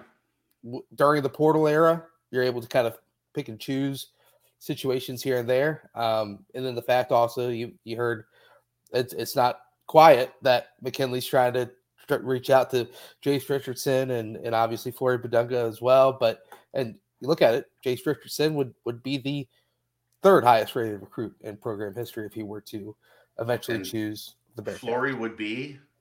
the the number one. I do want to. I want to address that briefly. Okay. I know there's a lot of hype around a certain school in Dur- Durham, North Carolina, that has Only team you uh, can watch, yeah. jumped into the mix. Um, do I think that they have given themselves a strong chance to land the services of Flory Badunga, even though Badunga, Badunga, whatever, potato, Badunga. potato. Um, yeah, I think you know when Duke gets involved, you have to take it serious. I will also say, if if, if you know if you're going on what people think, people were certain at one time he was going to Cincinnati. People were certain at one time he was going to Purdue. People were certain. Very recently, and uh, this didn't get as much play as it probably should have, people were certain that he was going to Auburn. Now people are certain that he's going to Duke. Now, does Duke hold more weight than anybody else that we've mentioned so far? Sure. But I think there's an interesting question with Duke. Is I, I think Duke truly believed they were going to get a transfer portal big, Right. and they didn't. And I think they looked to Flory because there were rumors out there that you know you could maybe get him in 2023. From what I heard, I've heard. I, I don't think. I think everybody's looked into that. I don't know that he could like get everything done that he needs to get done to qualify to play in 2023. So does that change where Duke is coming from in terms of how aggressive they're recruiting him? Potentially. Now, if, if Duke gets involved and they try to recruit him to 2023 and the message is like, well, we're we're 2024, but we'd still really like to hear from you, then I'm sure Duke is going to be like, all right, well, you know, potato, potato. Um, I guess we can do it. Badunga Badunga, like whatever. right. Um, so that that's not to say that if he's not 2023, the Duke would be out. It's just that it's an it's an ever evolving situation, and until he commits somewhere else, and it could be Duke, like it, it- it could be Duke tomorrow. Right. But I I still think because of all the ties that Cincinnati is going to continue to be a factor. But as I've said, I've never thought it was a sure thing Cincinnati was going to get him. I just think there's, you know, there's still a lot of uh still a lot of uh, miles left in this race before it's uh it's at the finish line. Yeah, it's it's it's always so funny when it comes to Flory. Um, what's is is is it that that Al Pacino gift where it's like just when I'm out, you you pull me back Pull in? right- Yeah, yeah, it's just like yeah, it's uh, it, it's obvious that that that's kind of the case, but uh, you know, it's it's a situation where that high level of recruit, you're gonna want to kind of have the extra attention and extra grind Sure. to try and get him in. So Hell yeah. He's he's he's elite. yeah, yes, absolutely. he reminds me like the guy he reminds me of uh, not as much I think Bam could step out and shoot it a little more than Flory at this point. right. But the way they play, he reminds me a lot of Bam Adebayo. Yeah, I'd agree with that. Um, I mean, if you can get a Bam Adebayo, you'll take that 10 times out of 10. Currently Yeah. playing the NBA Finals, game five. So, uh, moving on to the current team, obviously, Tom McKinley, huge addition to the squad. Uh, commitment just monstrous. Uh, one that'll Yeah. have many ripple effects, I, I feel like. So, um, BCJ will continue to be all over that. But go, going on to the current team, uh, right now, all I can judge is just from the uh, posts on Twitter and on Instagram. And it is safe to say that Day Day Thomas is a great borderline freak athlete. Uh, the highest no step vertical, 37.8 inches. Uh, the fastest third, fourth court sprint of 2.99 seconds. Just a big time athlete. Uh, John Newman and and Chase Kirkwood uh, were also there on the no step vertical, and then John Newman and Ray Kirkwood's Griffin. sneaky as sick athlete. Who Chase Kirkwood or Newman? Yeah. I, I Kirkwood. Kirkwood also won the Monster of the Week this past week. Him and him and Josh Reed. So Yeah. uh, big time shouts to uh, to the walk on Chase Kirkwood. Who, yeah, he's got some bunnies. It sounds like thirty four point three no step vert. But uh, Rayvon Griffith showing his three fourths court speed. John Newman as well showing up on the no step vertical and on the three fourth court speed. So um, good to see and hear that from John Newman. But uh, aside from that, Chad, this is kind of your uh, forte uh, to step in and, and give us a little. Uh, is, is that a good bird sound there? No, that was terrible.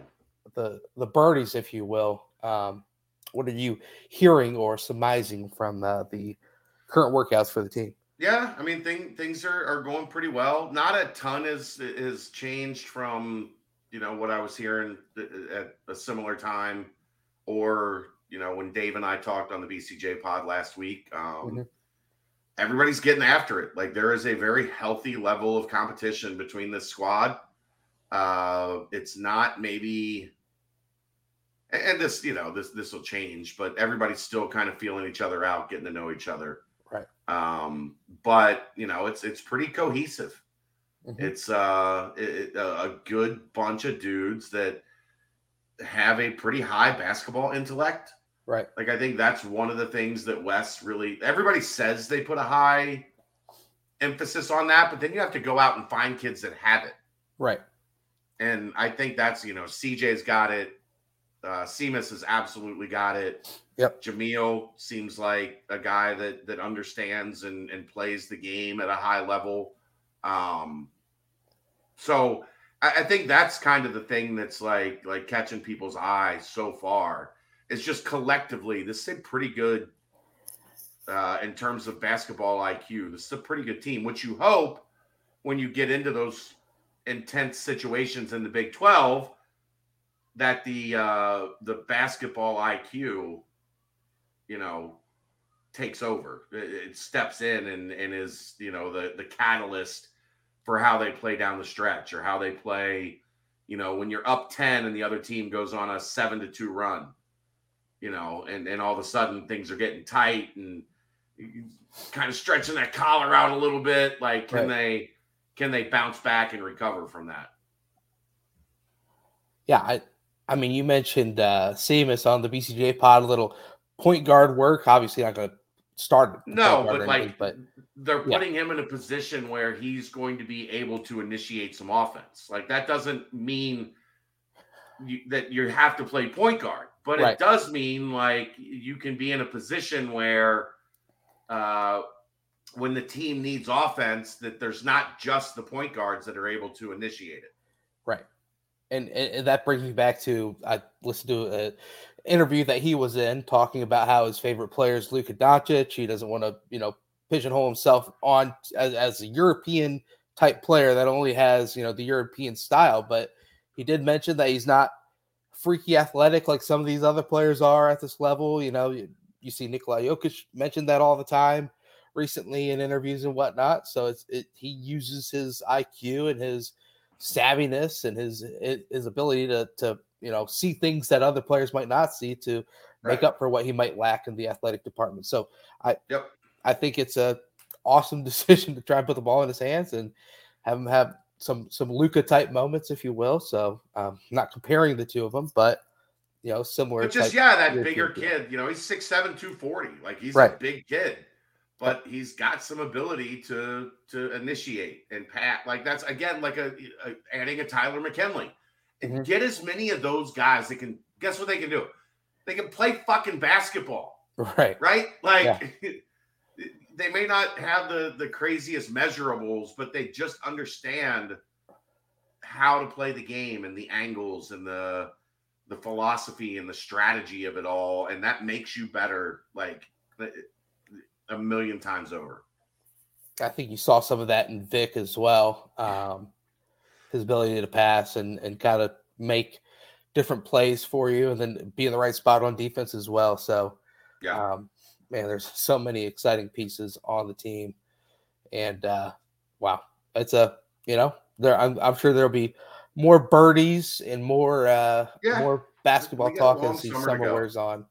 So, a lot of It- exciting. it's just it, here's the thing like and, and ryan can attest to this like from week one to week two like you know there's a lot of first impressions that happen in week one. And then things kind of start to settle in. It's not that they mm-hmm. look the same but like okay like yeah day day's a freak athlete. Like yeah jizzle james can can really kind of get to wherever he wants with the basketball in his hand. Like by week two we, you already talked about those things in week one because they were the things that made a big impression in week one. Uh, you're just not gonna like. You're not as uh, blown away by it in week two because you just talked about it. You just saw it. So things will settle in, and you know, unfortunately, I will be gone for the next six days, seven days. So right. I'll have to rely on my uh my outside, the actual little birdies, not me calling myself a little birdie. I have to rely on the action. Well, don't expose here for a little yourself. We've already talked about that. I'm not fooling anybody. Um, yeah, it looks like you know, judge, judging off the uh, Steve Logan was was posting on Instagram. Looks like uh, they they've got the the kids camp going this week. Yeah, the kids' camp's going today. Yeah, so I, I Um, talked to somebody that's like, "Hey, why aren't you here running a station at the kids' camp?" I was like, "Oh, the puppy," and then you know, I had to the I had to get the kids some stuff for for nationals. Yeah, I just I, I couldn't make it to run a station at, at the kids' camp today, unfortunately. were Coach Chad putting, wasn't available. were they putting you at the what the three point shooting stroke or the the rebounding? No, I at, at my basketball career, I was the really annoying guy on defense. Okay, the Nat, Yeah, that's well, I, the uh, similar to the Nat station presented by Mason Matson. How about that? There you go. my the, the, so Abby Jump's dad was the Yeah. JV basketball coach at my high school, and then became the varsity basketball coach uh, Right. after I was gone. Uh, he nicknamed me the Rat The because rat. I was oh yeah, I was that was who I was Okay. defensively. I was just getting after you. the rat. I- like uh, you wanted you wanted to like exterminate me. I was a pain in the ass, and I talked shit, and I couldn't score to save my life. But you were going to struggle to get the ball across half court. You rat. The rat. Yeah, Wait, rat. That's Was it was that the infamous nickname that you wouldn't mention Yeah. on that BCJ pod? Yeah, yo, I just dropped it. Yeah, my sources told me it was the rat, but uh, don't be afraid of that nickname. Wear it with pride. The rat. Yeah, that's just not one you want at 45, and Okay. you know, Fair enough. Fair enough. at, at at 12, it's fine. Yeah. Right. 45, you don't want to. Nobody, nobody wants to be 45 going around being called the rat. True. Different Wha- connotation. I agree. Ryan, what was your nickname back in the day? Your favorite one that you had?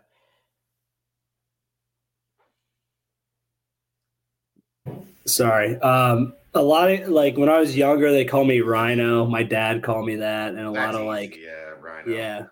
But when I got to when I got to uh you uh UC, Coach Freeman, Coach Brady, a lot of the strength guys call me Destroyer. Uh they love that one. They'd always just call me Destroyer at all times. I love it. Yeah, I love it. Yeah, mine was mine was the diesel back in high school. Diesel. There, there we Just go. uh, they had a running back package for me at running back. I'm, I'm the same size now as I was back in high school, so you can imagine that that running back package was special. oh yeah. Called it the That diesel a- package. Elite. It was uh let's say uh, four yards in a cloud of dust, something along those lines. But it was uh it was fun. But yeah, that's that's talking basketball, talking nicknames here. Chad, are we we doing the yo Adrian? Is she is she Yeah, prepared in she- lobby? she's ready. She's in there. So All right. let's real so quick. quick paper quick. supply. Quick Paper Supply timestamp, your local and family owned restaurant supply company for all your new non food products. They provide mostly disposable restaurant supplies, products like to go containers, cups, pizza boxes, to go bags, can liners, napkins, etc. They've been, uh, they've been open since 2009, one of the largest minority owned companies in the city. They also have cleaning and restroom supplies for all your janitorial needs. Call Nick 513 470 2029, reference Bearcats for 20% off your first month of purchases. All right, here we go. Yo, Adrian. Yo, Adrian. What's up, guys? What up, Adrian? What up? I- it- Nothing Chad, much. you had the you had the overlay, or are we just? Oh, there we go. There it is. Lohmiller Real Estate. Give Adrian a call 859 444 8159. Got the emails there. Pin it, place it. Well, you, you got to tell them, Brent. Like some people listen via podcast. Okay, free home evaluations. You got A Henson at low. That is L is in Larry, O is in Oscar, H is in Harry. Miller, MillerRealestate.com. Adrian L, L. Henson at iCloud.com. Adrian L. Henson, realtor. There you go. Lohmiller Real Estate. Thanks, buddy. Yo, Adrian. No, no Aaron today, so we're kind of doing the uh the producer by clergy type situation. So Yeah, we're we're all having to chip in. It's you know, it- Aaron. Aaron, you would think like I, he's on Twitter. He's posting on Twitter like he couldn't. He doesn't have a laptop in Florida. Like they they is there no Wi-Fi in Florida? He gets a vacation, guys. Don't be too hard on him. yeah, I, yeah. people expect me to work. I'm I'm going to be gone in Orlando for a week. I have to work. I know I didn't get to go. I'm super bummed about that. How did how did things go this weekend for Audrey? Uh, she won one game and lost two. Um, then we were back on the field um, over at Teal Town on Sunday. One we didn't get through uh, the game because it started pouring down rain. Yeah. So um, they they're going to start We- uh, start over on Saturday again. We, we were having dinner outside on Sunday when uh, the rainstorms came. Oh wow! The puppy. Well, so we've had the puppy for a month. It hasn't rained in a month. So we Yeah. were unaware of the puppy's uh, opinion on rain. And it turns out she's not a fan. so she's so- melting. So Sunday morning, I, I wake up, I go to take the puppy outside, and it's the first time she has been asked to go to the bathroom in the rain. So I get them on their leash and I'm I open the garage door to take them out. And she took two steps out into the rain. She walked straight back into the grass. She was like, nah, fam, you, you better put a tent up or something because this ain't it. I'm not I'm not going out there. This like- ain't it. What kind of savage bullshit do you think like what do you think I'm made of? Right. You gotta go outside and go to the bathroom in the rain. You don't go to the bathroom in the rain. I'm like, you're right, you're right. But you can't pee in the house, so you're gonna have to figure it out. There we go. There we go. And is this a female dog? oh yeah. So you have lots of females in your house. Just Kelsey and Callie and the cat. And then me and Tiger. me and Tiger are the male influences, but Some Tiger's- nights, some nights you too. You know when you when you don't get your Snickers. You know. Yeah. Yeah. Yeah, sometimes I'm a little I'm a little moody. It can Or happen. grumpy. I, I think I've been pretty good tonight. I think I've been in pretty good spirits tonight. No, Am you've been not? great. I mean, there's no Aaron, so That might be it. I might. You're be right. You're right. That You might be it. All right. That's right. what we he- said. Here's the Yo Adrian question for the week. Are you, are you ready? Whoa, whoa! Where'd you find the Yo Adrian? I I've got a Yo Adrian question, Okay, go. and and so this was uh Jacob Hofferer sent this one. Um, well, and it's a two part. I'm going to add a little twist to it as well, Adrian. So so Yo Adrian, Mhm.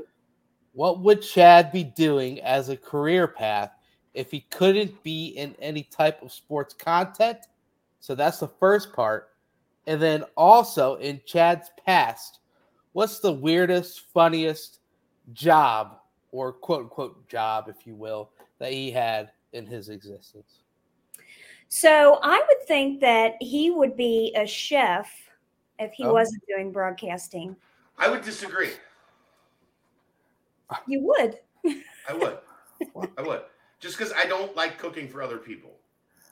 Like I don't want to make. I, yeah, I like making what I like.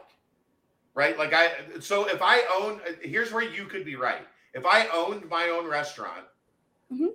where I could make the menu, and then be a chef, like I would be okay with that. If I had to work in somebody else's restaurant, where I had to make their menu, and like I, you know, and like make modifications that people wanted that I didn't agree with or whatever, I would have struggled with that. But if I could have my own spot where I could, you know, like I would love, like I, I would love to do like a sandwiches around the world type restaurant. Yeah, that'd be cool. Yeah. Like I, you know, Cubans and Italians and uh, meatballs and you know, like a pastrami, like a New York City deli Okay. sandwiches, like sandwiches around the world. I think I would, I would, that would be my jam. Fair. Yeah, that could work. And then um, the other question was Oddest job that Chad had growing up. oddest job. I don't think he really had a job much. Did you? What? Yes.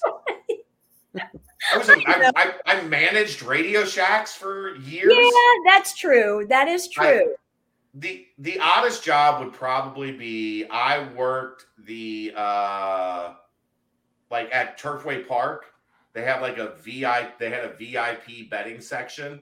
I was the guy that worked the door to check people in to the betting section. You were a like, bouncer? I, No, I like I I managed the high rollers. Okay. Like you had to have your your get your high roller card, and I made sure that no riffraff. Kind of a bouncer, yeah. I made sure that no riffraff got into the the high end betting area at Turfway Park.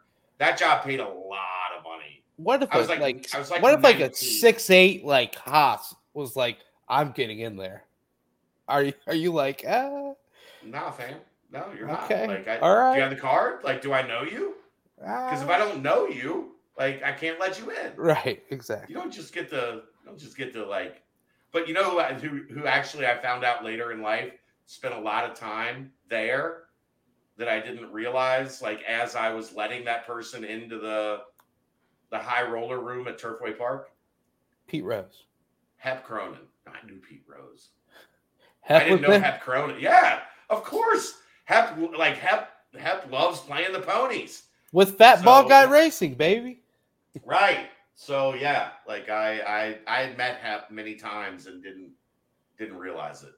I thought Okay. your your Radio Shack that job was was um towards Oh, it the was a end terrible of job. yeah that was like your senior year wasn't it?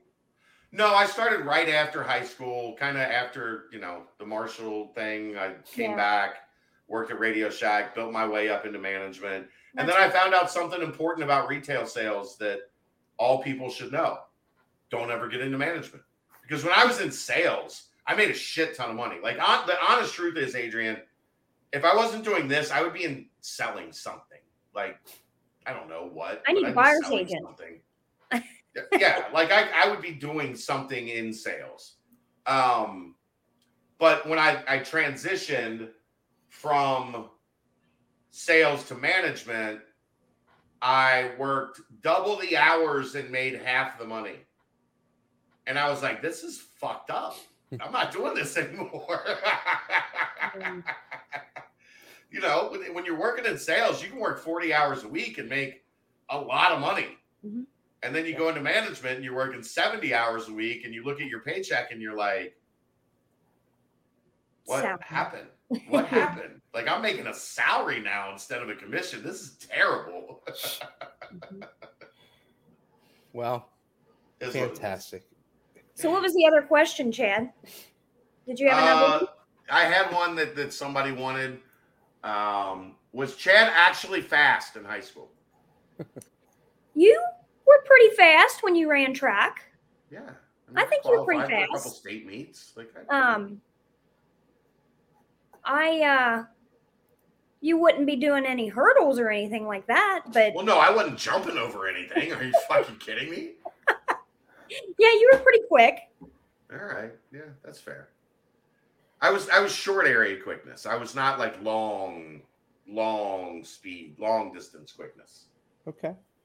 Fair. But yeah, I was fast. Did you get my uh my giveaway um PDF that I sent? Uh, n- I mean, I got it, but here, hold on.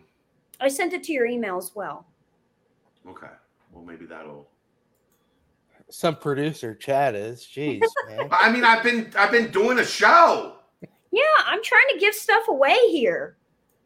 Big Try- time. Trying to help some people. They All want to right, go to the Reds game. um, He's he's he's mustering it up. It's going to be plastered on the screen here shortly. Okay. This this look we're getting from chat. That's hard up. There we go. There we go. Sell it, Adrian. Tell him tell him the deal.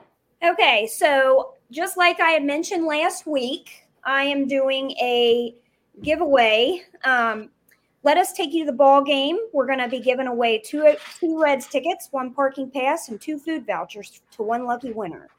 Um, we're running a referral contest the next couple of weeks. Um, so basically, um, if you want to go ahead and and start um, this week, because it's um, I'm going to announce it on the 26th, which is uh, Monday.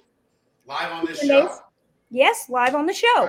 Okay. So, um, so basically, it's super easy to enter. All I need is two contacts for someone you know that may be looking to buy, sell, or invest in real estate. I need a valid email address, phone number, and uh, just let them know that I'll be calling. And you'll be entered into a hat um, or a basket, and it'll be announced on June 26th. Um, or a basket. Or do you do you not have a reliable hat? I have a hat. I have a few hats. but they're not um, UC hats. So Oh, um, I have I, like you can stop over. I've got one. Yeah, I might as need long as they aren't blue, you're fine. and that's the problem. They will. Yeah, no blue hats. Kid. No blue hats. So I'll have to get with Chad and get one of them hats. Okay. Um, so basically, um, I I'm wanting to uh, send somebody to a Reds game. They'll get two passes, two food vouchers, and one parking pass. And uh, I don't know if you can see it in that that PDF, but um, if you just want to get on my on my Twitter Mhm. and um, like or follow me, and then What's your Twitter? um, my phone number's on there to You didn't put your Twitter. What's your Twitter? um, Adrian L. Henson Group. All right, there you go. you got to put your. If you want people to follow you on Twitter, you got to put your. Sorry, guys. I mean, I thought I put my name up up there at the top. Well, yeah, but you, you got to put the at. That's how people know. They got to see the at. Okay. At Adrian L. Henson. The, the old Twitter handle. Yeah. All right. And the Reds are hot right now. They're hot. Yes. Everybody wants to go to the Reds game right now. The hot ticket. 3 3 in the bottom of the eighth, Brent. Or top of the eighth. Top of the sixth. Sorry, six. That was a six. Elly De La Cruz. The Reds are on the radio. He just did some stuff. I don't know. I When I looked, he had beat out a throw to first base, and now he's on third. Oh, So, yeah. All right. Appreciate you, sis. Yeah. Love yo, you. Adrian. Appreciate you. you. Hi, Audrey. Then we got Audrey here. All right. Hi, Audrey. Bye, Audrey. Bye, Talk guys. Bye. See ya. Thanks, yo, Adrian. Thank you. Bye bye. Bye, bye. There we go. All right. Am I am I reading these, Brent, or are you reading these? I'm reading them. Adrian's still Okay. here. No, No, she's she's gone. gone. She's gone. All right. She gone. Welcome to the BBP mailbag. We're going to start with the football portion of the mailbag. All right. That's right. First off, Killer V. Will this 2023 Bryan Brown defense be better than anything Tressel put on the field? That's the first part of the Uh, question. Second part, Ryan. Will it be better than any Freeman defenses? Let's Um, yeah. Look, first personnel. Um, one, I don't think stacks up. Two, you got to see what the scheme does. I mean, there's all the hype. I mean, he had some success at Louisville. Um, seeing if he can bring that success over with with uh, this stack of players, but I mean, you know, people dogged Tressel because he wasn't as aggressive as Freeman, but just the sheer amount of playmakers we had and and the stats didn't lie. We had a top 10 defense in the country. Again, it- there wasn't a, a drop off, even though some clamored to say there was. Um, it was just a different feel. But I, I don't I don't anticipate no knock on Coach Brown. I don't anticipate him being able to like jump right into something like that. Yeah.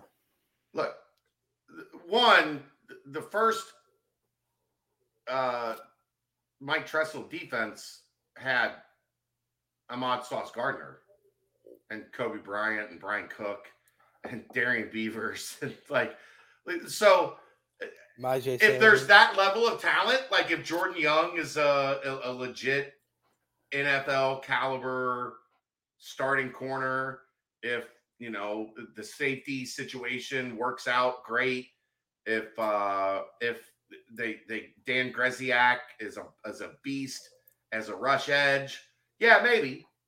Um, but also remember, we don't know what those defenses would look like against Big 12 offenses. Yeah. We know what they look like against American conference offenses, which were statistically many of them very good, but they didn't have the horses that Cincinnati had on defense. What we what we think right now is we think we have horses. What we don't know is what kind of horses we have. Right? Uh, Yeah. Do we have do we have thoroughbreds? Do we have stallions? Do we have Clydesdales? Like we, we don't know what type of horses yet right. Uh, are on that side of the ball. I love an attacking, aggressive, physical defense. So I'm optimistic about what Bryan Brown is going to put on the field. Yeah. Do I think it might be a better defense than we saw last year? Uh, yeah, I think that's definitely possible. Uh, am I putting it up with a Freeman like top 10 defense in the country? We're not we're not there yet. We might get there. Hopefully we will get there, but we ain't quite there yet. Right. Yeah, I think the questions are still, I mean, there's still too many questions on moving pieces to answer, but it's exciting to to look at the scheme and and you know the aggressiveness and whatnot. But I mean, you're talking about some some forces, and uh, especially right. in the Freeman years and in that first Tressel year, defensive backfield is so important. And when you can literally just they're the best defensive backfield in America. Right. When you can just devote like single man coverage on receivers and just allow your your linebackers freedom to move all around and make plays and not have to worry about helping out. And your safeties do the same thing.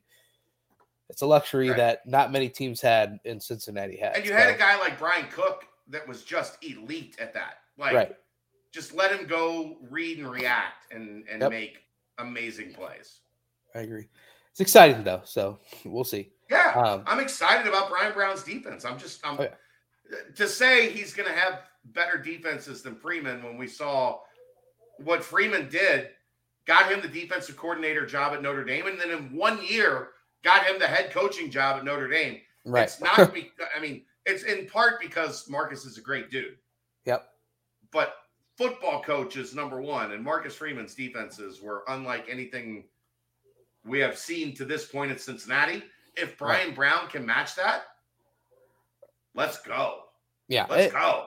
I mean, the thing is, you you think about the playmakers that were on those defenses as well. Yeah, like Ivan Pace this past season was like obviously next level, first team All American, this, that, and the other. It's it, Dontay is obviously an absolute beast, but he's yeah. at that nose tackle position. You know how how much is he truly affecting every single play? Obviously, he's going to stuff everything up the middle and make it you know difficult and, and suffocating in the passing game as well. But still, it's you know it's kind of just those those athletes in space. How are they going to do? And uh, we'll have to see.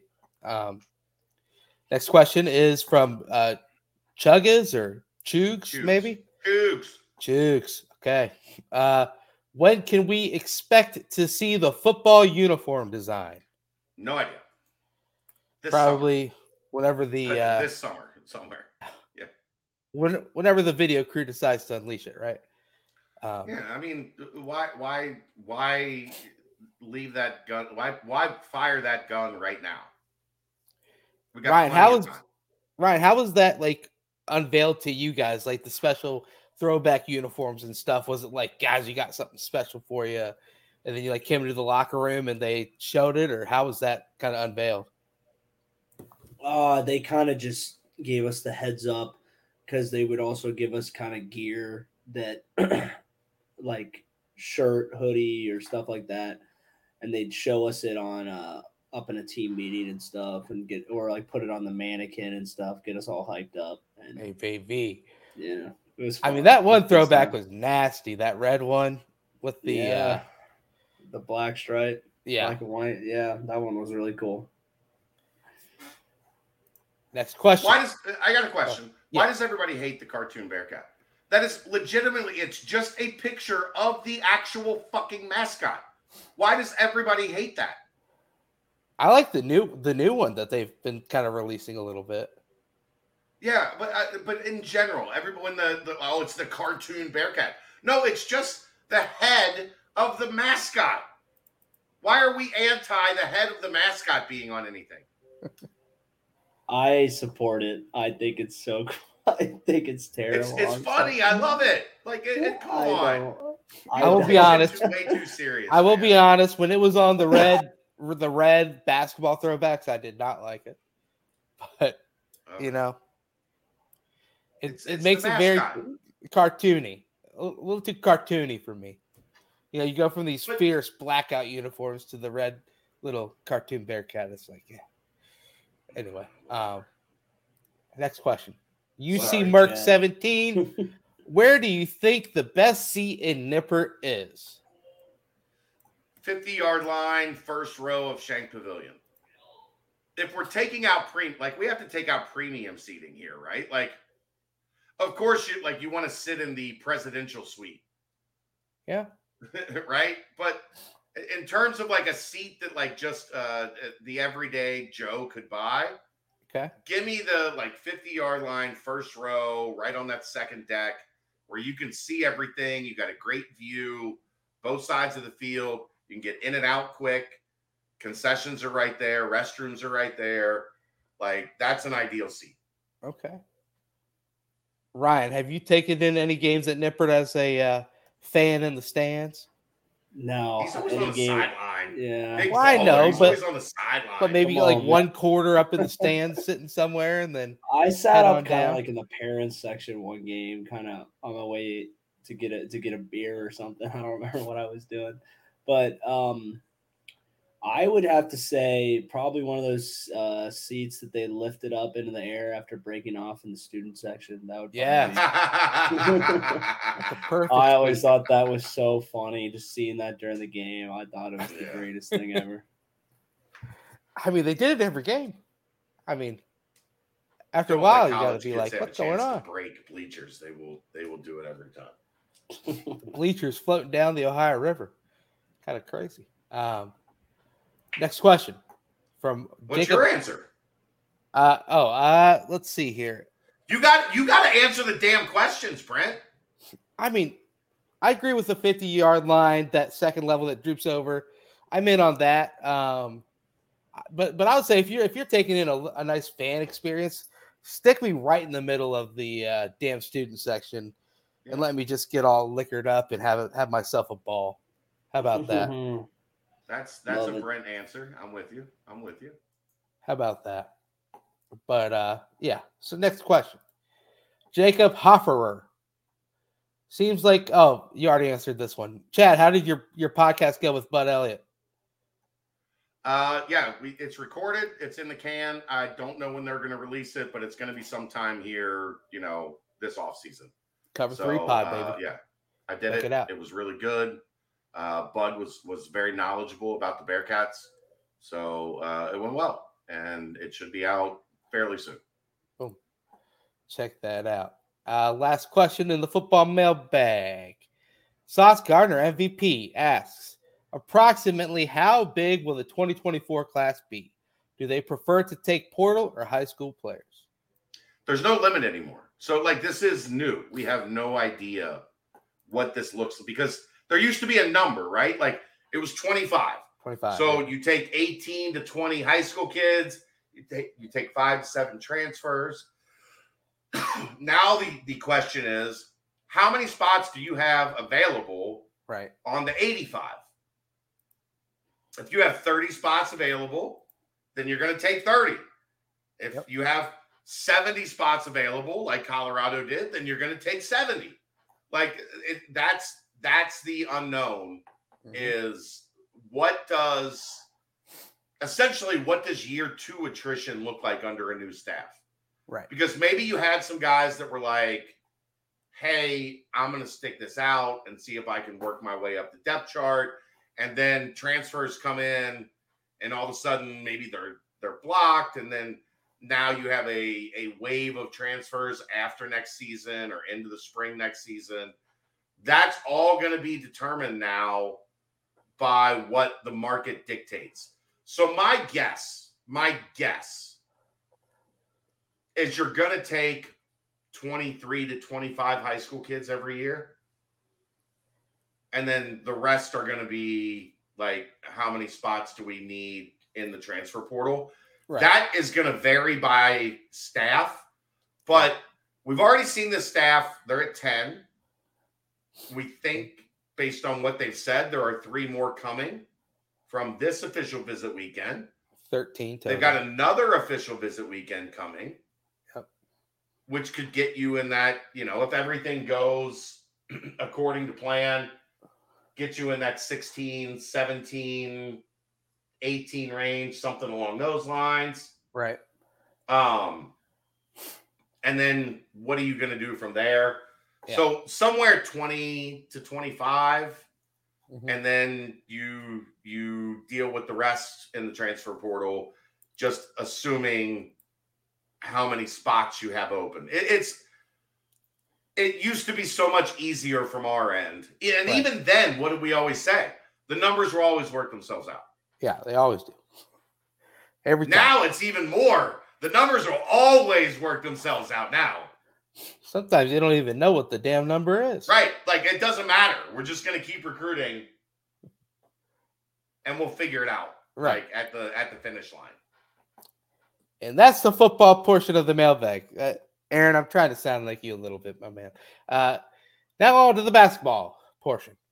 Uh, Killer V asks if either Jizzle or Day Day or the combo of both are a Elly De La Cruz like in performance, Let's the over under for the season easy, be 25 easy, wins? Easy, easy, easy. Over Let's say 25. that one of the two point guards is the most exciting prospect in the history of college basketball. Ooh, That's what Elly De La Cruz is. He's the most exciting prospect in the history of baseball, think or so? at least one of the five. He's he's elite, Yeah. arm, power, speed. Like that's that's not that's not we don't get to we don't get to compare people to that. right. So if they are really good, if both of them are really good, I think this is a, a 23 win, 24 win. T- You're going to lose In the Big eight 12. to 10 games in the Big 12. You're going to.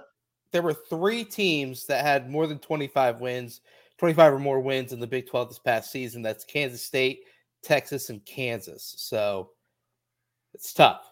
You're gonna lose eight to ten games in the Big Twelve if you like if you have a good year Yep. right now. Eh, Going into this, like first year, a lot of new road environments, a lot of new coaches you're dealing with. What happens when you're in a conference over time is you understand patterns and you understand like this is what we're dealing with. That's not the case right now. Everything is going to be new for Cincinnati. So I like if if the point guards are where they need to be, Mhm. 22, 23 wins, somewhere in there. If they're not up to snuff, it could be trouble. I, Like I'm- that's just being honest. I mean, you break it down even more, though. Chad. Uh-oh. Uh-oh. Kansas State, Hey, yeah.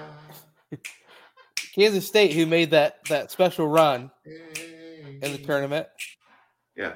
had Sorry. 23 wins going into the tournament. Right. And had an elite point guard Right. and a, a five-star transfer that that only got overlooked in the transfer portal because he almost died. Yeah, that's that's facts. Yes. Um, Like I'm not taking anything away from Keyontae Johnson.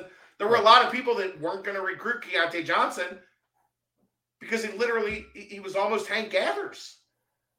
Yeah, I I agree. I but but you look at teams like West Virginia, Iowa State. They only had 19 wins going into the tournament, Right. The the NCAA tournament, NCAA tournament. Yes. not the Big 12 tournament, No. the NCAA tournament. So There's a lot of people that like you're going to have to be prepared that this team's going to have 16, 17 wins on March 1st. It Yeah. could be ahead of schedule. right. I I mean, Killer V asked if they struggle, do they get to 20 wins and dance? If you get to 18 wins with a couple of, of good quality wins in conference and, Yeah. and and no stumbles out of conference, You're in comfortably. you're you're in the you're in that heavy heavy discussion. So yeah i think uh the big 12 is is a blessing and a curse because you'll look at your your record and be, you'll be like ouch. But then you'll look at your seeding projected seeding you're like oh i, I Oh, mean we're an yeah, eight seed. Well, i don't know why we're, we're saying good, ouch right, now. But that is that um otter 217 asked when will the birdies be out next we already kind of touched on that uh, then then Chuggas or Chugas again. Uh. Chugs, Chugs. Uh, percentage chance of making the NCAA tournament now that we know the full roster. We don't know the full roster because we don't know the waiver status of Aziz and Jamille. So we don't know the full roster yet. Saying both are eligible. 54% they make the tournament. We don't we, we don't know the out of conference schedule. Like we don't have a ton of idea on that yet. And that was impacted with Mike Roberts leaving because Mm-hmm. that was Mike Roberts like responsibility was the schedule. Um yeah, I'll go I'll go 54%. Okay. More likely than not, but still a lot of questions to be answered on June 12th. Okay. Ryan? I was gonna go with 58, a little bit higher than Chad because the momentum, All right. momentum from last year, I thought was good. The recruiting momentum, I think that all matters. I think it all factors into the culture and what Wes is doing and what he's being, what he's going to be able to put on the floor. But still, I can't do anything ridiculous in the 60s or 70s because, I mean, Big 12 gauntlet, man, you're you're in for it. Drinking that Kool Aid with you, Ryan. Pass me that Kool Aid, baby. 59.5% chance. 59.5. there we go. Stamp it. Rookie, rookie score. Um, but yeah, strong, strong odds. Uh, up next is AC Mazzaro. Fast forward to the opening game of the season. Other than Sage, which of the other 12 scholarship players being in the starting lineup would be most surprising to you? Rayvon, I don't think he's like uh, he's new. I, don't, I think if Rayvon was a day one starter, that would be that would raise some eyebrows. Yeah. in a great way. Right. In a great way. You'd be like, Uh, holy moly, we Josh. got a good player. I think Josh would would Josh surprise Reed, a lot of people, although he's had you know a, a very good offseason so far. There's a lot of optimism for Josh Right. uh, going into uh, like as we're we're getting into the summer. Right. Um, Chase Kirkwood jumps his way into the starting five. he's not on scholarship. Shut up, Brent. CJ Anthony, also a, a walk on, would be would be Quite the surprise there. Um, everybody else, like I, either of the point guards, wouldn't surprise me. Uh, if Dan you told me, if you told me Simas, CJ, Newman, or Dan. Dan, Ooh, maybe Odie. I'd say Odie. Yeah, but Odie started. I like agree. the whole back half of last year. So if he started day one, but if I all wouldn't be I wouldn't be shocked if the uh, guy that started the last 12, 15 games of last year started game one. okay, yeah, sure. I I You agree. know what I'm saying? Yes, Like I, Right. I agree with your like your overarching premise right. on where you're going. But I would say like if if if they walked out day one and it was like Vic and Odie or like are, are your your starting front court, like okay, that's how we Right. ended last year. Yeah. So I wouldn't be blown away. Okay, yeah. Ryan, you got you got any any surprises coming out of the the woodworks? into I like five? your I like your Odie comment. I do. I think I think there's some weight to that because you there's no like no offense to Odie, you just like there's no way we're gonna go out and get the guy and then he's And then not Odie just gonna start- be yeah. yeah. Well, the question would be, Ryan, would you go get Aziz and then Odie starts at the four? Or the question could also be Jamille and Aziz neither get their waivers or only one gets their Mm. waiver. yeah. And then would you really be that shocked if Odie was was one of the the starters? No, you wouldn't. So Yeah. talking freaky, freaky stuff. Right. We have un, we have questions that have Yeah. to be answered before we can. So you know, I think my that's all. final answer would be Josh Reed. I, I- I would say Rayvon, just Yeah. because it like there is Dan, Simas, CJ, John Right. ahead of a freshman in Rayvon. True. If Rayvon, like again, if Rayvon started game one, it would be surprising. It would also be awesome for the program because that would have meant Rayvon had an incredible spring and fall. That'd be awesome. Yeah, Yeah. I agree. Um, Bearcat Band 72. At what point will we get confirmation that Sage and Newman have been granted medical red shirts, or has it already happened? I, I don't predict anything about the NCAA. I think Bearcat Bands has asked me several NCAA eligibility questions. and if not, I'm sorry that I uh, attribute that to you. I have no idea.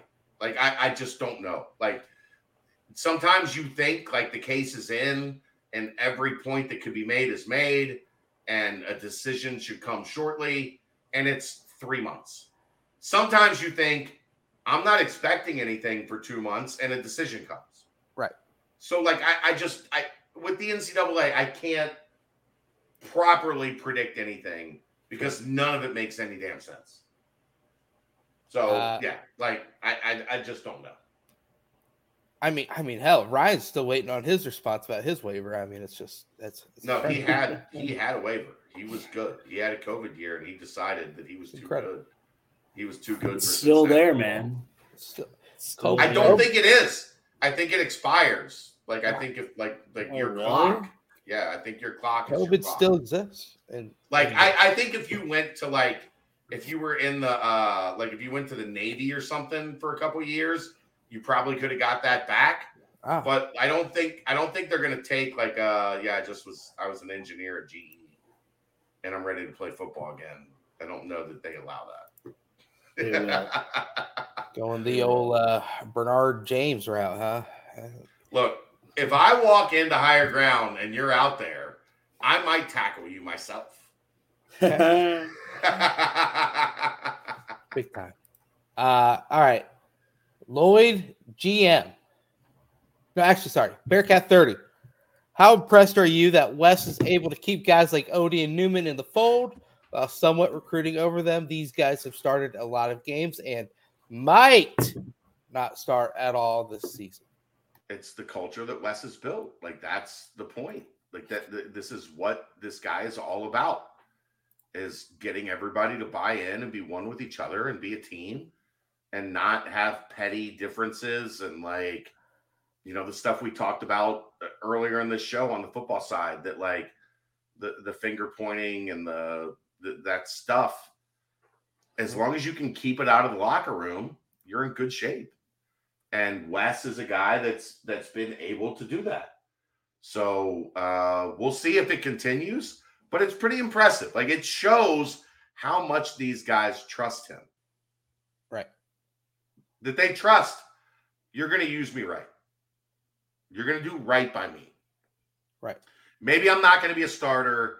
Maybe I'm not going to play 31 minutes a game, but I'm going to be part of this team and you're going to do right by me and you're going to let me like allow me to be in a position to contribute and and be an important player on this roster Right. like th- that's that's what it shows like it, it's a it's definitely a very positive sign for the future of the program in an era where it's so easy for guys to just be like deuces see ya You know what? I'm going to read you the uh, the beautiful um, definition of movement from the Oxford Languages Dictionary. Uh, it's the a noun. It's it's an act of changing physical location or position or having this changed. Okay, so position, changing position, or it's also a change or development. Development. So the movement happens. You got to be able to adjust. You got to be able to develop, change with the development. So the movement's happening. These guys are changing. They're developing. They're figuring out new new places, new positions, and they're trusting the process and along the way. Two feet in, ten toes down, fired up, baby. there we go. Right. All right Next up, uh, Lloyd GM. Given what Coach Wes Miller and staff have been doing on the recruit trail, do you think four-star recruits are going to be the norm going forward? And then, can you speak to how UC basketball is viewed outside of our region for recruit perspective, and how familiar are they with us? Uh, it depends on the recruit and what their connection is and what their connection is to the staff and like the staff's ability to sell. But yeah, four star and up recruits are the norm Uh, because surviving in the Big 12 in the uh, unproven or like uh, hidden gem market, Yeah. you'll still dabble there. Like if you feel like you found a guy that is better than what everybody else thinks, you'll still dabble in that.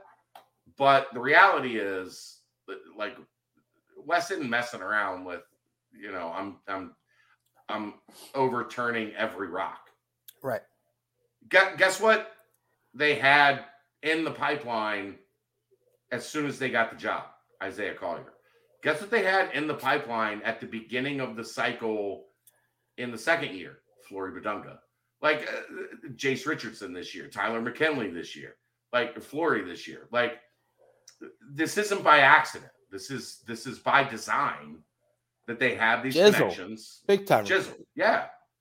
Like, I- so th- th- it isn't. uh It isn't fluky what they're doing, and I think you can expect two to three top 100 level kids. You know, every year, like that's the that's the standard going into the Big 12 that you better uphold. Yeah. if you're going to survive in the best conference in the country, you better have a bunch of top 100 kids on your roster. You're going to get Yep. your ass kicked. Yeah. I agree.